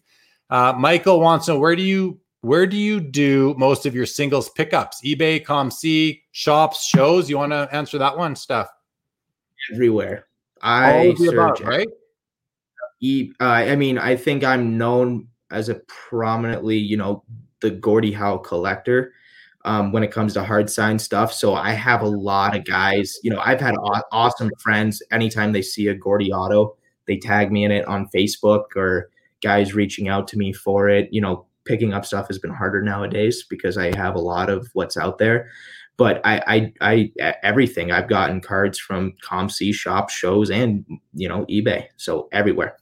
and all the yeah and like you said all the online and same with me i think if you're if you're navigating through this hobby and you're putting together a collection and there's cards you want if you're not kind of looking everywhere you're maybe just not going to find the cards that you're looking for and there's so many different places to look now and i'm i'm noticing even a lot of the guys like the the older generation who might not be as technologically savvy are starting to become that because they're realizing that if they're not going to stick stay with the program, they're going to be left behind. So there's Everybody lots of places. That one. Lots of places to look. Billy says, "I'm so happy I landed the Shanny version of National Treasures Auto. I mean, they're to me they're centerpiece cards. Those buried treasures, absolute centerpieces. They're just and they, are heavy. Like when you hold that card, that's a chunk of metal in there, right? Oh like, yeah, oh yeah, yep. That, yeah. It, it's one of the best, if not the best set, in my opinion that's been created modern day. Exactly. I agree. Reckless says, yeah, it's a beauty. I mean, I don't know which one Reckless is referring to of your five cards, but I agree with him on all five. So it doesn't even really matter. I think he was Reckless, referring here. Isn't Gordie Howe's signature so silky smooth? Yeah. I mean, he's, he, all, you know, he took time. He took a lot of time to sign his autographs all the time when he did, when he did sign them. Oh, Michael corrects me, says they did refu- release a few titleists in 0607. Good to know. Wasn't sure. Thank you for that uh, clarification. Yes, Sam, Peerless patches are so sick. Uh, that that that booklet, right? I mean, that booklet was amazing. Uh, Mitchell has the uh, the Grant Fuhr and the Eric Staal buried treasure, so you can see right, even right here, right now, while we're live on on on a uh, on, on online, people are coming out and saying, "I have these cards and I love them in my PCs." Like it's like I said, it's, uh, they're unbelievable, unbelievable, unbelievable. For sure, for sure. Um, okay, uh, all right, so let's switch topics now. Investing in cards, it's kind of a hot topic right now, right? I mean, there's all sorts of content. You, if you, if you guys are out on YouTube looking for shows to watch, hobby content shows, there's all sorts of people talking about investing. A lot of it is centering around basketball, a little bit on football, and uh, not much on hockey. But when they do talk about hockey, the the general sort of consensus is that there, it's just not the opportunities aren't really there, which I 100% disagree with, and, and I've had success with it. So I can, I'm pretty certain of that. But that's just my intro. Why don't you talk to us a little bit about a little bit about investing? Um, yeah. And I'll just preface it to kind of set you up here because we talked about it a bit last night. So prospecting works in baseball. I want you to talk about that with hockey, and yeah. then you've got your three kind of criteria in terms of investing. So let's uh, let's kick it off. Well, let's uh, get into it. For sure, that that's loaded. So I'll just try to you know piece this together one by one. As you said, prospecting. Um, prospecting is huge in baseball. Um, you know, probably your your guest last show, Barry Grice. I think he was a big baseball collector. So, and probably a lot of viewers know um, Bowman First, which is actually prospect cards. Those are you know the premier rookie cards. They they outsell you know probably any actual rookie cards that Topps produces during the rookie season. It's their first prospect card. And a lot of the times, you know, you'll be able to buy cards for dirt cheap. Um, example that comes to my mind is Aaron Judge. Um, when his cards released, they sold for pennies on the dollar, and then he had a blown up season, and they were selling for you know thousands of dollars. So I think that's the main difference when you're looking at hockey to baseball. So if you bring it on over investing to hockey, it can be done. Is it a lot harder than other sports? Absolutely. You see price gaps, you're sorry, price jumps in other sports way more drastic than you do in hockey. Um, that being said, I still think that there is opportunity to invest in hockey. Now, there's two different types of investing. There's your prospecting, which you're really looking for, you know, your quick flips, um, which is extremely hard to do. It does happen for sure. You know, look at Draisaitl, look at Pastrnak. Um, those are two great examples of you know when it does happen, but it is a lot harder and um, than it is long term investing, in my opinion. And when it comes to prospecting in hockey, um, myself personally, I'm sure not you know everybody agrees with this, but I have three things that I look out for. Um, and one is the country of origin of where the player is from predominantly and there are the one-offs for sure um, predominantly canadians outsell you know uh, players from the usa Finnish, you know, Russia. You can make the argument with Ovi right now, but he is the best goal scorer of this generation. So it, it is a one off. Um, so the country of origin is a huge thing to look out for. The next thing is what type of player he is. Um, everybody knows, you know, forwards and goal scorers will always outscore defensemen, or sorry, outsell defensemen, not outscore. Obviously, they're you know most oh. of the time, mostly most of the time they're going to outscore them. Um, so you know, a lot of the times the players that are going to sell the best are the flashy goal scorer, you know, point producing players. Um, and lastly is the market they play in. Um, you know, most of the guys, especially Toronto, um, you know, original six teams, those are going to be the guys that are going to sell the best. Um, if they're a big player, you like I, you do have the, you know, guys in, you know, Barkov, I think sells pretty well for being in Florida. You know, Winnipeg sell, sells well, but usually the general rule of thumb is that the big market teams players sell better than the smaller market teams. So those are pretty much the three criteria that I use to prospect. And I'll let the cat out of the bag. I'm prospecting Anthony Mantha right now. I think he has immense, you know, upside to his game if he can stay healthy. He had four goals in the first game last season, and he was on a roll, leading the leading the league. You know, the first ten games, and then you know, he got hurt again. Um, so, and he checks all three boxes. He's Canadian, he plays for Detroit, and he's a goal scorer. So, like I said, there could be one offs for sure, but that's generally what I look for when I'm trying to prospect hockey cards, which I do for fun. I, I, it for me, it's not so much like I'm investing all my money into this and I'm living or dying by this. It just gives me a way to you know invest in players and watch those and in a way it's like sports betting without you know placing a bet every night it's you know you're always rooting for those players to do better and it makes watching the games more fun right and you know one of the reasons why prospecting doesn't work as well in hockey and it's just a fundamental reason to the hobby is because in baseball comparing to baseball in baseball these players get cards before they played a major league game. So people are prospecting these kids before right before they even get in, into the into the majors whereas in hockey there really are no cards that at this point are worthy of investing in until they put on an NHL jersey and really get listed in, in a game and, and play in a game. So, and by yeah. that point, most people know about them, right? So it's harder maybe to to really take a flyer on some unknown guy like then versus baseball where it's quite easy to because these guys get cards uh, well before they're in the major league. So I think that's a, a key fundamental difference. But if you're going to invest in a hockey player, if you're going to so-called prospect in hockey, I like the idea of picking a player that you like the way they look on the ice, you, you like the market they play in, or maybe not. Maybe maybe you want to take a real gamble and say, well, you know, this is a player I like. Like you know, Jack Eichel in Buffalo might be a good example because here's a great great player, but he plays in Buffalo, which is a small market mar- a small market yeah. and not a you know they have their the team has collectors but really i mean how much potential does he have versus if he played in new york or la or detroit or chicago or one of those toronto or montreal not mm-hmm. not as much but maybe players like that will get traded so you could go really out on a limb and, and kind of still prospect that player hoping that that player does end up uh, in a bigger market eventually, which could really help their cards. We've seen it happen before. I'm all like you with Mantha. I'm also sort of right now prospecting on a player who plays in a small market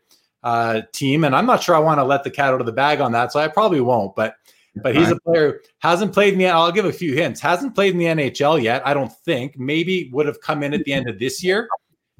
Hey, did you say play a full season or play any games? In at all?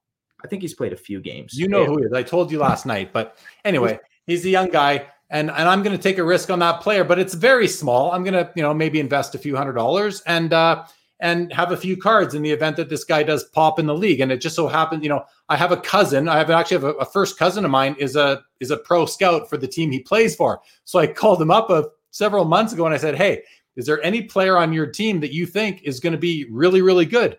And he said, actually, yeah, here's the guy. So I said, okay, that's all I need to know. I'm going to go pick up some of his cards. And, I, and I've done exactly that. So, um, so, you know, investing it's a hot topic right now. Everyone seems to be talking about all these content creators on YouTube and Instagram. It, it and I mean even Facebook. There's a there's a there's a, a a YouTube show called Sports Card Investor, and he's got a Facebook group, and that's all he talks about is investing, almost to the point of not talking about collecting at all.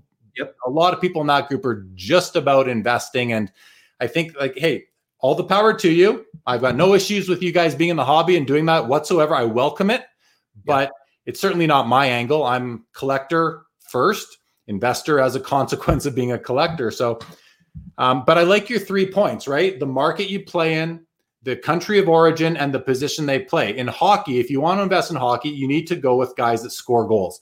That's where the action is. It's just like the scores in basketball and the home run hitters in baseball, right? And the quarterbacks in football. That's where people want to. That's that's those are the athletes that people like the most, and um, and that's where the best opportunities are, in my in my opinion, which I think is somewhat accurate when it comes to that. Yeah. Okay, let's go to a few more comments, and we'll go to the other the other topic that we're going to talk about. Um, so let's see here.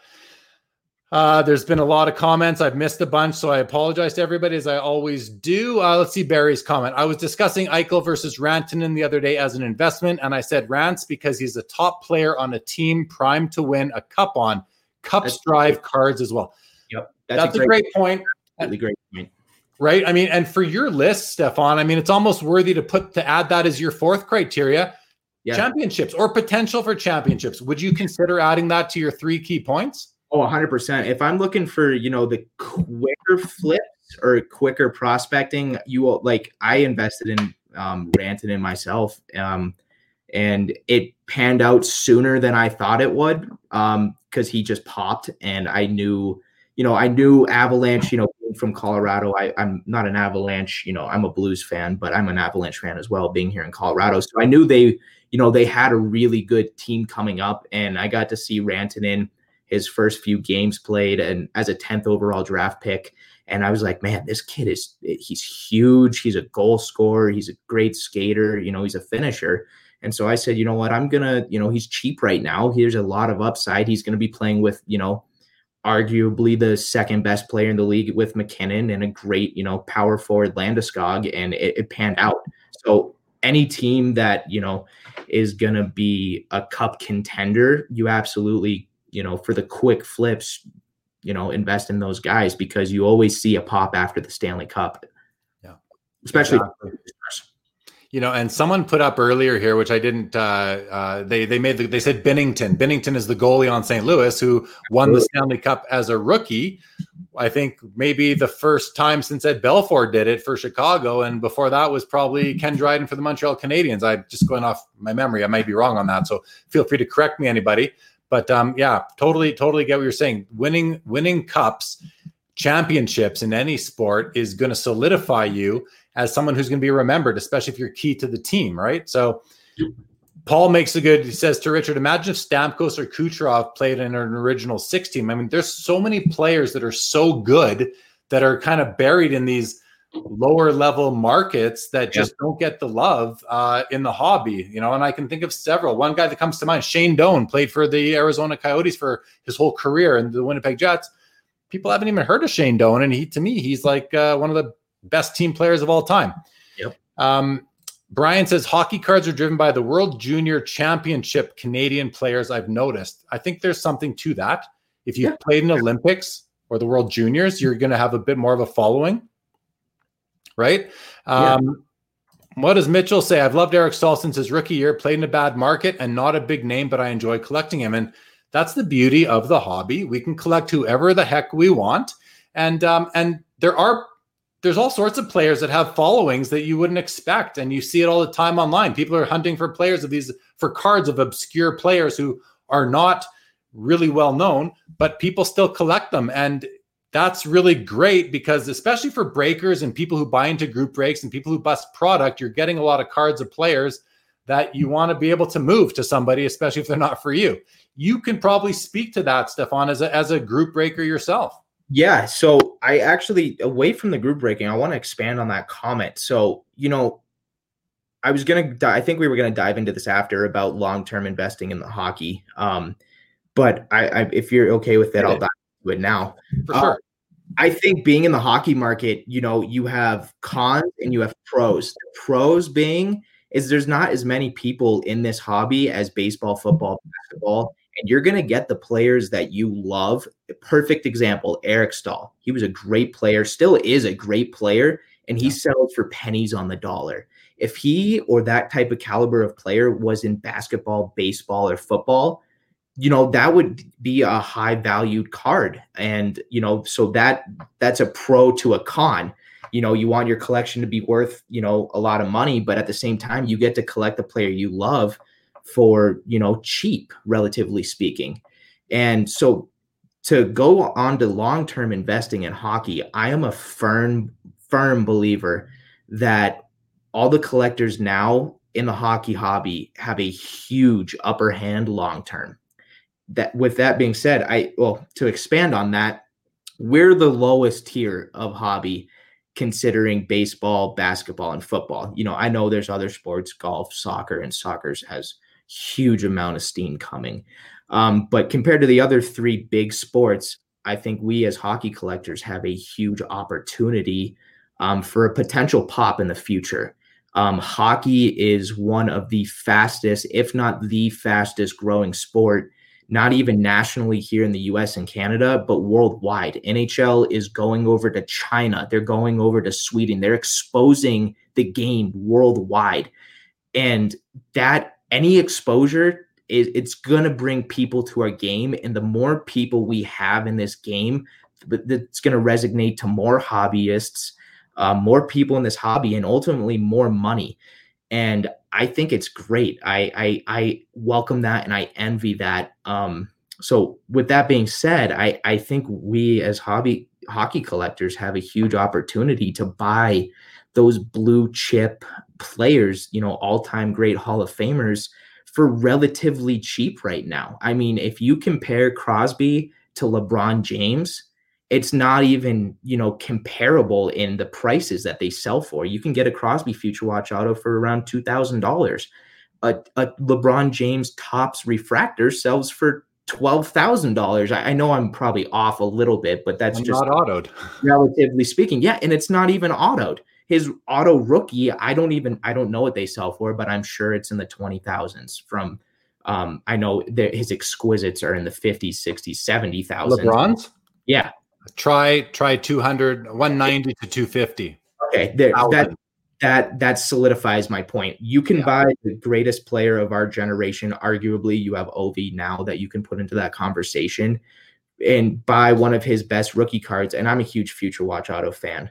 I'm a huge Future Watch Auto fan, and I think they're great investment pieces long term. You can buy those relatively cheap compared to other sports. Now, with that being said, do I think hockey will get as big as basketball, football, and baseball? I hope. I don't think so. Um, anytime the new near future, all I'm hoping for and all I'm a believer in is that hockey's going to pick up steam. I really do. So because of the points I said. So you talked about going to China. Isn't isn't there some prospect coming out of yeah. China right now? Yeah, so I wanted to mention that as well. I'm not positive his name, but if you YouTube him, you know, Chinese young superstar, there'll be a million, you know, um, videos of this kid, and he's from he's from China, and he's deemed to be a high prospect. And you know, he's I think he's only 15 right now. So if he came over to North America last year and played his first year, um, and I think he did pretty good, you know, adapting and whatnot. But if if he pans out and makes the NHL and even becomes a decent player in the NHL, that's going to open up so many Asian inve- uh, collectors to you know our side of the hobby and fans from Asia, let alone the NHL, you know, going there and exposing our game. Yeah, yeah. I think I think the game, the, the game, it's in you know, it's a fact that our game is growing at a rapid pace, and you know, I think it's only about you know about time before this hobby starts resonating as well.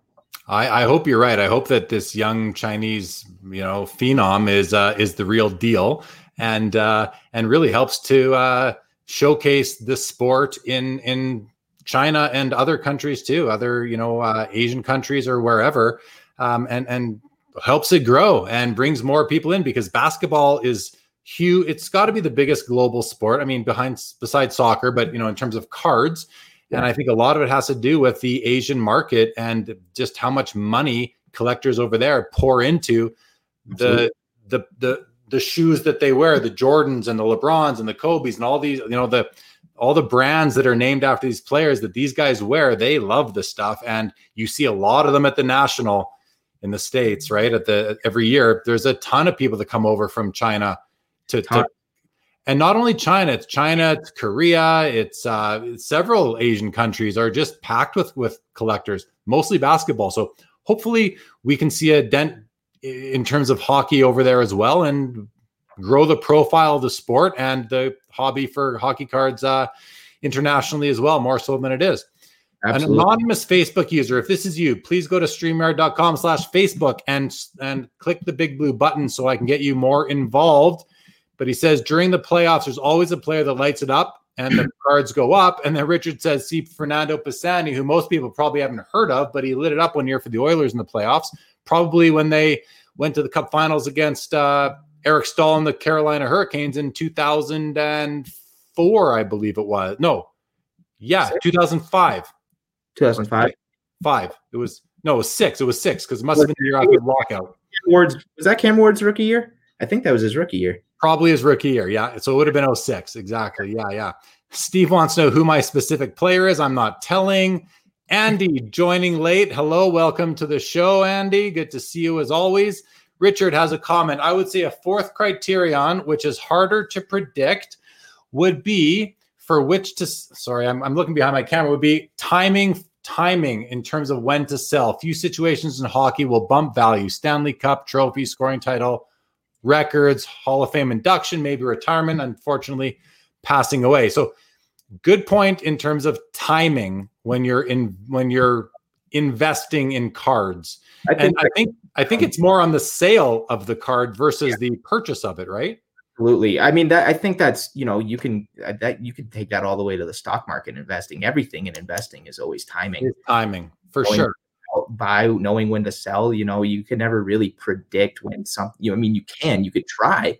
And that's I mean, you take that to the stock market and that's, you know, what traders are every day are doing and i mean that's that's everywhere i mean timing is everything in in life too not just in investing in cards timing is so important you know it's just crazy how you can you know you from everything from from you know car accidents it's just timing is everything in in in in life so um, andy wants to know if we can recap the three criteria um, i'll do it quickly so one is country of origin Two was, um, are they a scorer or not? And three was the market that they play in. Are they on a, a popular team? Um, oh, Patrick Roy won this. Of course, Patrick Roy won the Stanley Cup as a rookie in 1986. Uh, Cam Ward won in his rookie season. Sam says basketball is so far ahead in on the worldwide collecting. I agree. Hockey is on its way. We, we are probably five, but good upside. I'm not sure what, what we're saying there, but I'm the the spirit of the comment is that yeah, we have a ways to go to catch up to basketball. Probably fifth in sports and collecting. Yeah. Darcy wants to know what your top three Gordie Howe cards. Well, we showed his top five a little while ago, Darcy. You must have missed it, so we you can always rewind and see that again later. Um, five years behind is what Sam was saying. We're always five years behind. Okay. Definitely, definitely. And Terry, thanks for clearing that up for Darcy. Okay, that's the end of the comments for now. Thank you. I always feel good getting caught up on those and sure people are going to send in some more, which I do love as well. Yeah. All right. So let's now talk about your as a younger guy. You've got some tips that you would like that you want to share with younger collectors. And I think it applies to new collectors too, not just younger collectors. So why don't you address all of that? Yeah, so the, these are just my personal, you know, thoughts and opinions and how I navigated through the hobby, and it so far it's paid out, paid off for me. Um, so yeah, it's just tips. You know, it's not just for young guys, older guys. It could be for two. It's just you know anyone new in the hobby that's trying to learn and navigate through this hobby. You see a lot of older guys. I wouldn't say older guys. A lot of guys in their 30s and 40s that collected as a kid and now are just coming back into a hobby. That's a huge trend right now. So a lot of the hobby could be overwhelming for them. Um, so my tips would be one is honestly, it's pay your dues. Pay your dues, build a reputation. Everyone, you know, most people had to do it back, you know, I want to say in the olden days of uh of of forms before Facebook's uh, Facebook popped, um, you know, you got you had to send first and build up your feedback, and you know, you had to build a reputation, and I think that's still very valid nowadays. Um, you got to pay your dues and you know build a reputation and a positive reputation. Obviously, if you want to be considered, you know, legit in this hobby and respected. Um, the second tip I have, and it's something that I did, and I'm so glad I did, and it's it's research everything research over research research you know until your brain can't handle it anymore. And the more you learn and find out about this hobby the more it's going to pay off in the future. Um, whether you're you know trading whether you're buying on ebay um, making deals whether you're buying in collections and flipping it i mean it's it, it's so valuable to know the market. It's valuable to know you know the eras of markets. It's good to know vintage cards. It's good to know 2000s cards and now modern cards. Um can so, you sorry can you do me a favor and expand on the research piece? Explain to people how to actually conduct this research. Yeah so what i did and you know i was probably pretty lucky you know being able to go into the local card shops and you know learn you know hands on and for the kids that don't have that experience you know, I would just, you know, eBay is a great tool to use um, for past sales, you know, trying to learn, you know, what cards sell for, um, you know, you spike in prices. And right now, Stock X, um, I, for those of you who are familiar with StockX, it's a big sneaker um, selling website, but they've expanded in the cards. And if you, you know, re- you type in a card, it will actually give you. It's like the stock market, and it will give you the graph of the last, you know, whether 90 days to three years of what cards have sold for. So, um, I think eBay and then even, you know, just learning sets, um, PSA, it has all the sets registry pretty much of all time on their website. So just learning the different sets, you know, the history of the hobby, um, it, will it'll come, it, it will, you know, it'll be worth it, you know, one point in yeah, time. And and so, so that my takeaways there are, um, first of all, uh, you know, popu- you using the grade the grading companies for their population reports, so you can actually know how many. If you're investing or yeah, deal or you're collecting graded cards, you can go to PSA's website, Beckett's website, possibly SGC's website, KSA, MNT. You can go to their websites, I believe, and see how many cards of each grade are available or have been actually submitted to them. And they're not always accurate because people crack cards out of slabs. So there is a margin of error there. But for the most part, they're going to give you a general indication of how many um, cards are available there. Another really important thing I think is just ask questions and ask questions of people that you that you are you know socializing with online or wherever. Like ask pop send me a question, send Stephon a question. Like people, whoever you're comfortable, your your LCS owner, whoever owns the shop that you're going to, asking questions is is pretty uh, important too. Yeah, I had another one, but it's I had a, another sort of takeaway from what you were saying, but it kind of slipped my mind. Um, it'll come back to me, I'm sure. Um, okay, Terry wants to know: Do you have any Gordie Howe rookies graded or not? I have a PSA four, That's and I'm I'm looking I'm I'm looking to upgrade. It's expensive now, and uh, but ideally, I want to get a six or seven one day. That's okay. my. Okay. And that's a that's an instance where your collecting and your investing has kind of taken the same, uh, it, been manifested through the same holding because that card is both something you PC because you collect Gordie Howe, but it's also certainly an investment because you've got significant funds tied up in that card. Is am I right? Absolutely, absolutely. And to me, those are my favorite cards. I shouldn't say that all the time, but I, I, do love the cards in my collection that are both personal collection. Like I love them for the collecting, for just the fact that I own them and collecting them, but I also love the investment part of it. Um, Andy wants to know a bit more about StockX, and I all I know is that it was, uh, as you mentioned, uh, Stephon. It was a, uh, it's a, it's really a stock market for shoes originally. Now they've gotten into into other clothes yeah. and figures and cards. Anything else Absolutely. on that? Yeah so it was originally for shoes and i think clothes you buy a lot of um designer brand clothes on there. But I think the last year it could have been longer. They've gotten it like heavy into the card market. And so it's kind of being used as an alternative of eBay and COMC, where it's the nice thing about it is all cards that are on there are all graded. There are no ungraded cards that are listed on that site.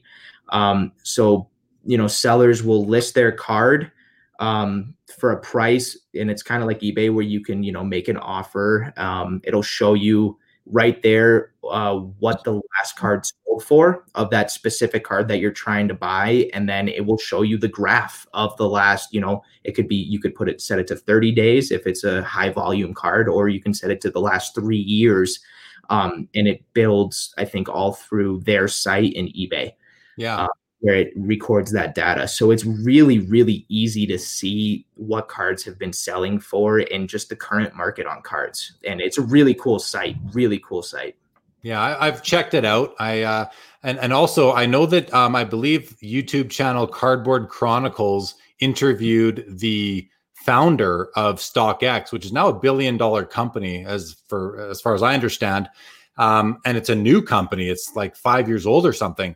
But uh, if anyone wants to learn more about StockX, just do a do a YouTube search for StockX, and I think the Cardboard Chronicles episode will come up. And uh, Josh, who hosts that show, interviews the uh, the founder, and you can really learn everything you want to learn about that there. So definitely, um, definitely recommend that. I remembered what I forgot before. The other sort of point in terms of doing your research, because you were really saying research, research, research. If you're new in the hobby, was just how useful eBay's sold listings are. If you scroll, if you do a search in eBay and you scroll down a little bit on the left hand side, there will be a little checkbox that you can you can click in, and it'll convert the what you're looking at the page from cards that are currently for sale to the cards that have sold. Most people know this by now, I would think, but for those that don't, it's an amazing resource. It's free, of course, and it's uh, really can let you know what cards have recently sold for. And like Stephon said, especially if it's a high volume card, you can get some of that historical data on eBay as well. Um, and Brett Brett concurs. You know, ask questions, be an active and respectful listener. There's, you know, yeah. there's there's lots of lots of lots of people have trouble listening, but they're they love except to their own voice a lot of the time, myself included, especially on this show. But yeah. um, you know, always ask questions.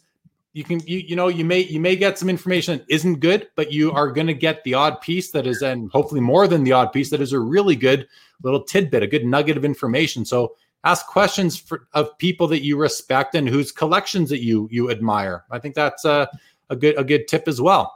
Yeah, I wanted to spring off that real quick. I, even me today, I asked so many questions still. I mean, your guest, I think last week or two weeks ago, Karn Rai, I ask that guy questions all the time.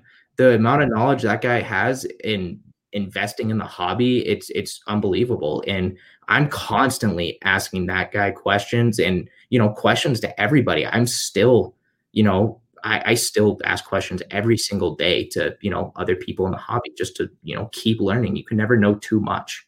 And to find out something you might not be thinking of right? I mean the other thing is that so there's so many of us in the hobby and we all approach it differently. So so we have experts in different sets, different sports, different types of cards throughout. So, you know, even like you, like you asking questions even today, even today, I sent a text message to a buddy of mine in the hobby saying, "Hey, do you have time for a quick call? Because I was about I was negotiating on a with a for a card on eBay. And the guy he was asking $550 for the card. I made an offer of 200 and he came back at 250. I thought, "Whoa, we're in we're in working we, we can maybe work on something here because from he came from 550 down to 250 pretty easily. So I thought to myself, okay, 250, that's a fair price. I, I just got to make sure. So I sent I sent a message to my buddy. He said, Yeah, give me a call. I called him. I said, Listen, you're an expert. Like we both love these types of cards. I said, You're an expert in this. What do you think of this price for this card? And you know, after a five minute discussion, I decided to accept the seller's offer and buy the card. And you know, even myself, who's been in the hobby for 40 years, and is you know active in it like all the, you should see you know the daily reports that you get on your phone that tell you how many hours of screen time you've had mine are mine are ridiculous it's like like i'm not even gonna say but it's ridiculous how much how much I'm looking at hobby stuff, and it's almost all hobby related. Some yeah. work too, but I mean, between eBay, Instagram, Facebook, COMC, yeah. you know, uh, message boards, all that. Like I'm on there a lot. So, you know, you can you can ask. You got to find the people that know about the the card or the set that you're interested in, or the sport or the athlete, and and just bounce the idea off them because they may something that they may say something that could change your mind on whether to buy the card or not buy the card. Right. So, absolutely. I think we definitely agree on that. Alf says, pay your dues. Totally agree. Cultivate your relationships with other collectors. It's a great source for finding cards from top end to base. And, you know, Al's a guy I know personally, and Al um, is a great example of somebody who is very active in communicating with other player collectors. And, and if he sees a card of a player that you collect, he'll let you know. He'll like, he's, he's, he kind of epitomizes that whole com- the whole community part of the hobby in terms of looking out for your fellow collectors and cultivating those relationships because you know it's all like i get messages all the time people sending me links to ebay auctions for dale hawerchuk a player that i've collected quite aggressively over the years and like yourself with Gordie howe i'm sure you get those same texts on the re- on a regular basis and if you're not out in the hobby making it known who you are and what you're collecting, you're not going to get those messages. So to anybody out there, new or veterans, like you got to put yourself out there if you want to find the cards that you're looking for because people will all of a sudden just offer them to you or point you in their direction. And that's really valuable. So, um, okay. An anonymous user, uh, Stephon Rocking the Flow. Share some of that with Jeremy. Yes, uh, if you could. Uh, I'd be all over that. Topic of the night. Screw exactly, it. Exactly. Just talk about hair products. Hair product. Yeah, exactly. So, okay, we, we covered it. There's one more topic that I wanted us to touch on, aside from the investing piece, um, yeah. the tips for new collectors. I want to talk about grading a little bit because it's a hot, hot topic lately. You know, there was a trimming scandal last year in 2019 that kind of rocked the hobby for a while had an impact on a lot of great on some grading companies, some consignment sellers. Um, what are your thoughts on grading in general? And and you know, a lot of people take a position that you know, modern Beckett, vintage PSA. Um, not a position I take personally, but many do. Yeah. What are your thoughts on on grading from those perspectives?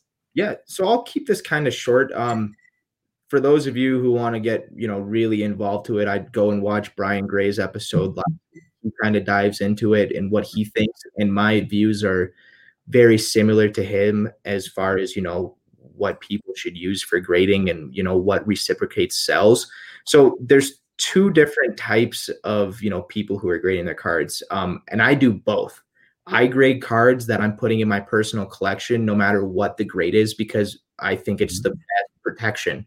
It's, you know, it, you have that card sealed you know it's not going to get damaged unless if you try to damage it.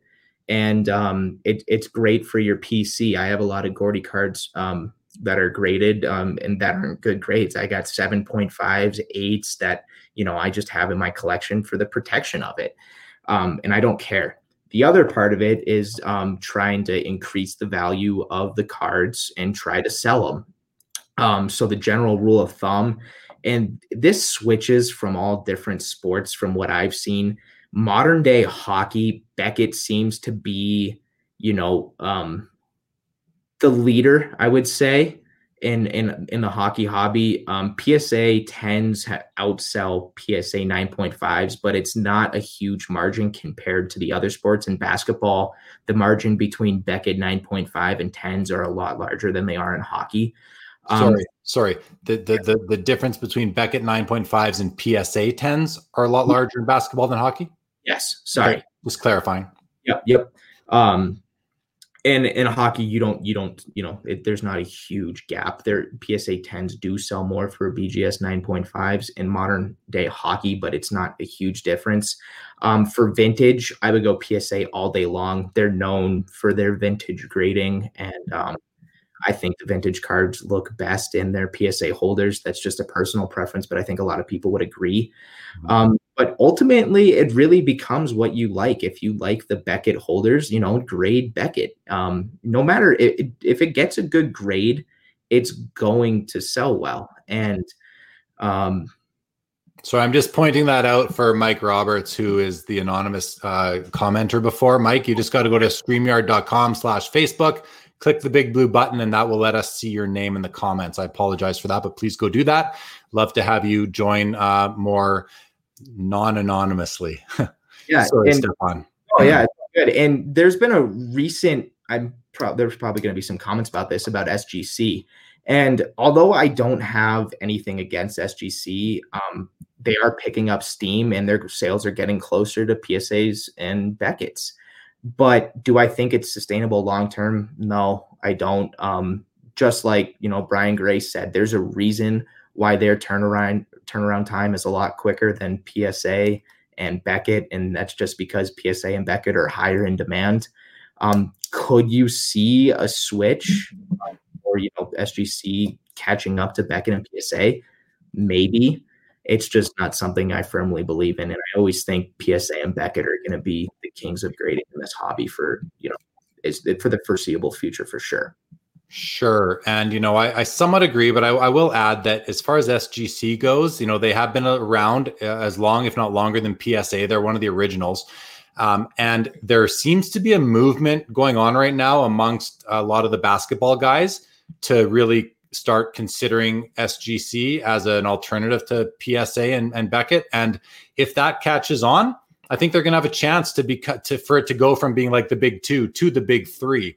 And yeah. there, there, was a time before Beckett even got integrating that that it was SGC and PSA, and they kind of shared the market. I think what set PSA apart, honestly, was their their um, set registry. It got a lot of people realizing that that's kind of what I what I want to do. I want I want to compete for these set on these set registries, and uh, so that kind of put SGC to the to the side, I guess, as far as that goes. But I think they do have a, a shot at it. Um, and I, would like to see there be more competition because competition is always good, but who knows where it goes? And I think it's going to take a concerted effort for some influential collectors to start using them and showing them off as PC cards and really doing it. But I think the ch- I think the opportunity is there. Uh, you know, as far as whether or not you know Beckett for for for modern and PSA for vintage, I think a lot of that depends on the collector too. I think the general rule though is that yeah. vintage most people go with PSA, modern most people go with Beckett I think that's just the way it is for me. And we all have our own approaches. My personal, I like more of a, of a uniformity in my personal collection. So I do stick to PSA for all my cards.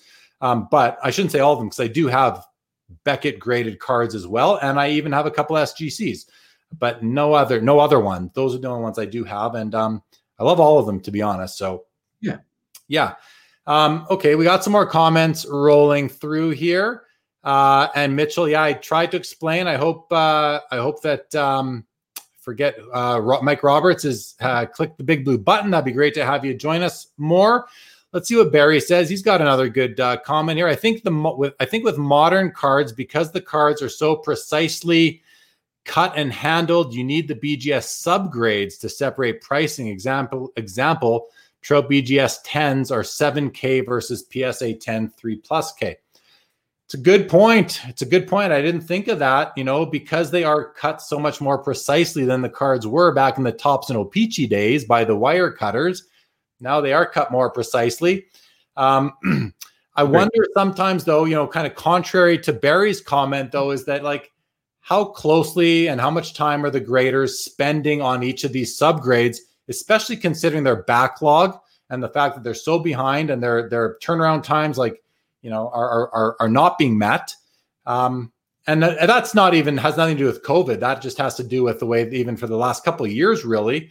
I wonder uh, i wonder you know I, the subgrades are certainly important on the secondary market but are they actually a, a, a per, uh, they're not perfect but are they a you know a, a, decent reflection of the actual condition of the card so it's a loaded question that you're asking yourself I you know. You, we can have an episode all about that specific. That. Yeah. so do your research. Do your research, people. You know, look into the grading companies. Go do search sold listings on on Beckett and PSA graded cards and SGC graded cards for that matter, and see how those cards sell. There are probably some really good deals out there on cards that are graded by companies other than PSA or Beckett, i.e., SGC or the Canadian companies, KSA and MNT, that might uh, cross over well. You buy them cheaper because they're not in that in that more expensive slab, and you cross them over. There may be some good gains to be made there if that's your thing in the hobby or even to just get into a card you want for cheaper that has a, a good grade attached to it. So, and there he is, Mike Roberts in the house. Great to have you back. Uh, Barry says, uh, but definitely PSA for the vintage. I completely agree with that for myself. And he was update. He was referenced the Topps update Trout, which I was thinking you were. So we're on the same page there. okay, man. Listen, we're winding down. We got about five minutes left. You wanted to do a giveaway. I did. Yeah. Yep. So to to be eligible for Stephon's giveaway tonight, guys, it's going to be a trivia question. Again, if you're watching on Facebook, you're at a disadvantage because you're 10 seconds behind the people watching on YouTube. So if you want to run over to YouTube, now's the time. The channel is called Sports Cards Live. Go there, subscribe, hit the subscribe button. And if you do that, you are eligible. So I'm going to go to my subscribers list in YouTube now in another window. And uh, see who all is going to be in there. And Stephon, while I'm doing that, why don't you uh, go ahead and talk about what you're giving away and what the question is going to be to find out who our winner will be? Yeah. So, um, you know, I'm a Gordie Howe collector, so I thought it was fitting. I'm going to be giving away this. Uh, I think it's a six by ten um, Gordie Howe signed picture, and uh, the COA right here. So this will obviously be shipped in a top loader. It's in good condition. Um, so Gordie Howe's signed picture um, with the COA. And yeah, it's going to be a trivia question. Uh, you want me to ask it right now? Go ahead. Shoot. Right. Yeah, let's it's do it. Hobby related. Some of you might know this, some of you not. Um, but it is what is the last set of cards that Gordie signed um, where it was hard signed autos before he passed away? What is the last set that he signed for?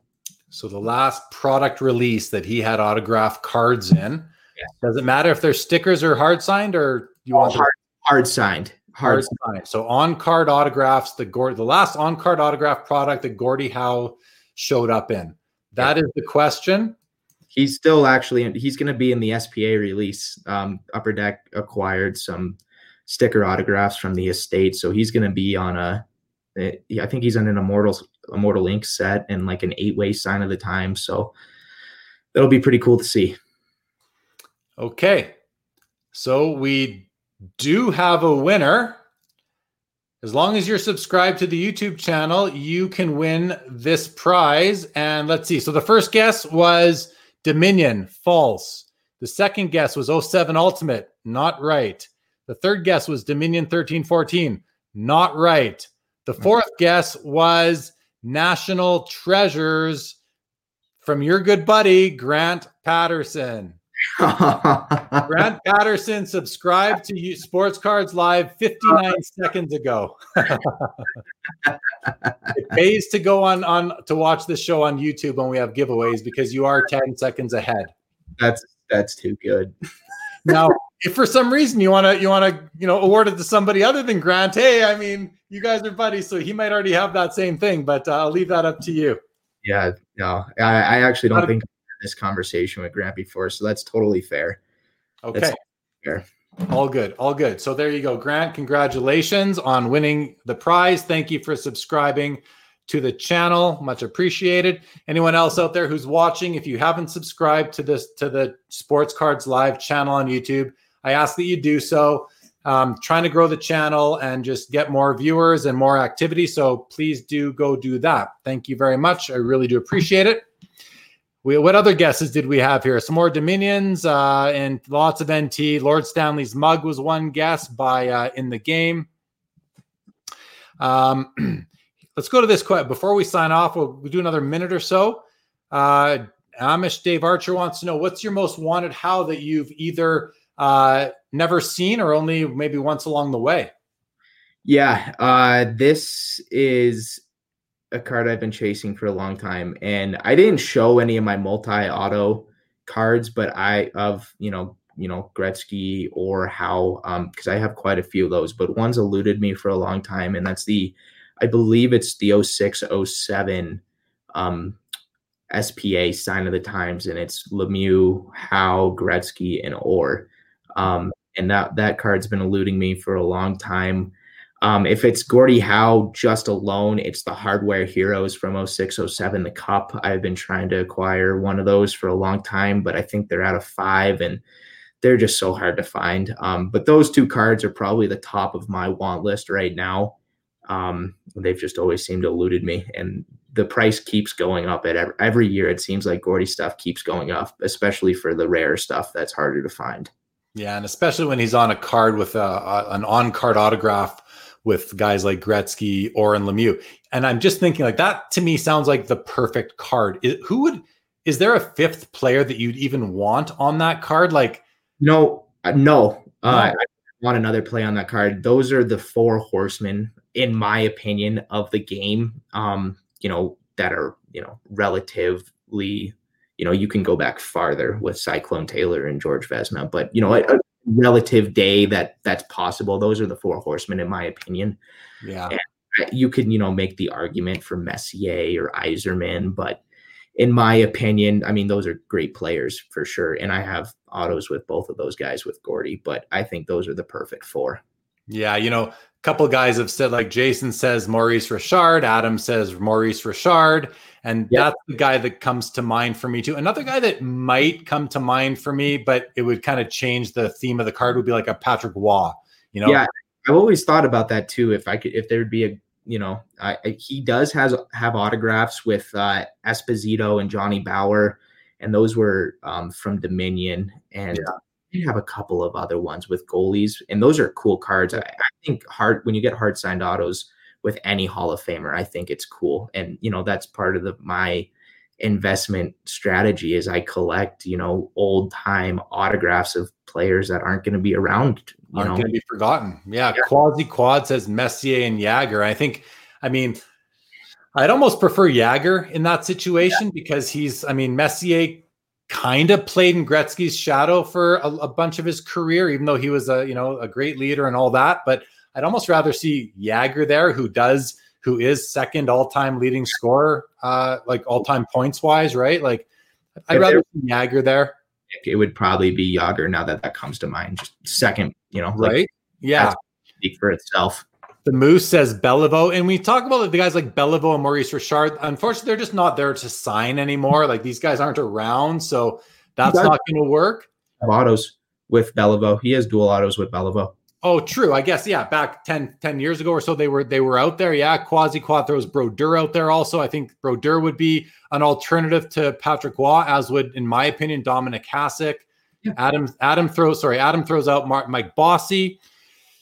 Yeah, you know, I, I I I could see it, but he might bring that card down a little bit, in my opinion. He has a couple of cards with uh, Marcel Dionne, and um, I'm not taking away from those players at all. Unbelievable. No they're so un, underappreciated in the hobby. Marcel Dionne alone is probably top five, if not the most underappreciated person in hockey history. Yeah, player. I agree. I mean, he was he was the second leading scorer in the NHL, I believe, until Jagr took that over uh, not too long, and he never won a cup. I mean, he had a storied career, you know, twenty year career, and never won a cup. We have a couple more. Henri Richard. I mean, I'd rather have Maurice than Henri. Uh, Stephen Sue asks how old you are, and uh, I think someone said you're 21. So there you go. Costa says Selanne. I mean, I, I love Selanne. He's my favorite player of all time, but I don't. I'd almost rather see him on a card that's more of an international flavor card, like Selanne, Ovechkin, Jagr. Like Jagr, of course, something like that would be, and I don't want the guys like Kurri and Kurri and Stastny from the 80s. I want guys more from the 90s and the 00s on a card like that. I think that would be that would be awesome. Brett Miles completely agrees with Dionne. Yeah, I don't think you can. And what is uh Paul says Bossy suffers from that team bias. Imagine, yeah, imagine if Bossy played in Toronto. I mean, and and just on that, oh yeah, Sam Bure for sure. I'll throw that up in a second. But of course, like if if Bossy Bossy won four cups with the Islanders, and he still doesn't get the hobby love that a guy like that should. But he played his whole career with the Islanders, who are kind of the poor man's Rangers in a way in terms of how many fans they have around the world because the Rangers are an, an, original six team. So yeah, Sam throws Bure out. Yeah, Bure, yeah. Selanne, Fedorov, Jagr, Ovechkin. I mean, that oh, would be yeah, that'd be an unbelievable. Hey Billy, Billy, if you're listening, there you go. That's your next driving, you know, sign of the times product for next year. Get all those guys on one card. One hard sign, Billy. Hard, hard sign. Let's go back to the hard sign sign of the times. I know it's harder said than done. It's hard for them to do. Jason throws out uh, Selanne and Mogilny. I mean, yeah, because those guys raced. the You know, Selanne has the record for most goals by a rookie with 76. But that year he tied in goals scored with uh, with Alexander Mogilny, so that would be pretty cool for sure. All right, man. Listen, we're we're over the two hour mark here. Any final thoughts before we sign off? Anybody? Any final comments? We'll try and get them in. Otherwise, we're gonna shut this thing down in about a minute or so. Yeah, we'll have to do it again sometime, sometime next year, whenever. Hopefully, this show keeps going on. I I I think you're um, planning to have this go on even past COVID. I hope you are. I enjoy them. It you know, I whenever I'm shipping and sorting breaks, I I just throw you on in the background, and it's a great awesome. side, you know, lit, something to listen to. So That's great, yeah, I appreciate that. Though. And uh, yeah, if any more questions? I don't know. I can't see them. Yeah. So. No, it's a great compliment. I appreciate that. I do plan to keep this going out. You know, once uh, once we can start leaving the house more, I don't know that I'll be able to stick with the twice a week schedule, but I will as long as I can. I, I am enjoying it and having fun, and uh, uh, we got a lot of viewership, so I know people are enjoying it too, and that's going to keep me going. So, um, all right, guys. Well, listen, uh, Stephon, thank you for joining me. It's been a really good discussion. Totally enjoyed it with you. Um, you know, I love these Wednesday episodes as, as much as the Saturday episodes because the the collector perspective is really like we're spe- we're talking hobby here, and um, you know, we're we're representing everyone who's watching in the hobby. So you know, you have questions, comments, that kind of thing, keep on throwing them up there.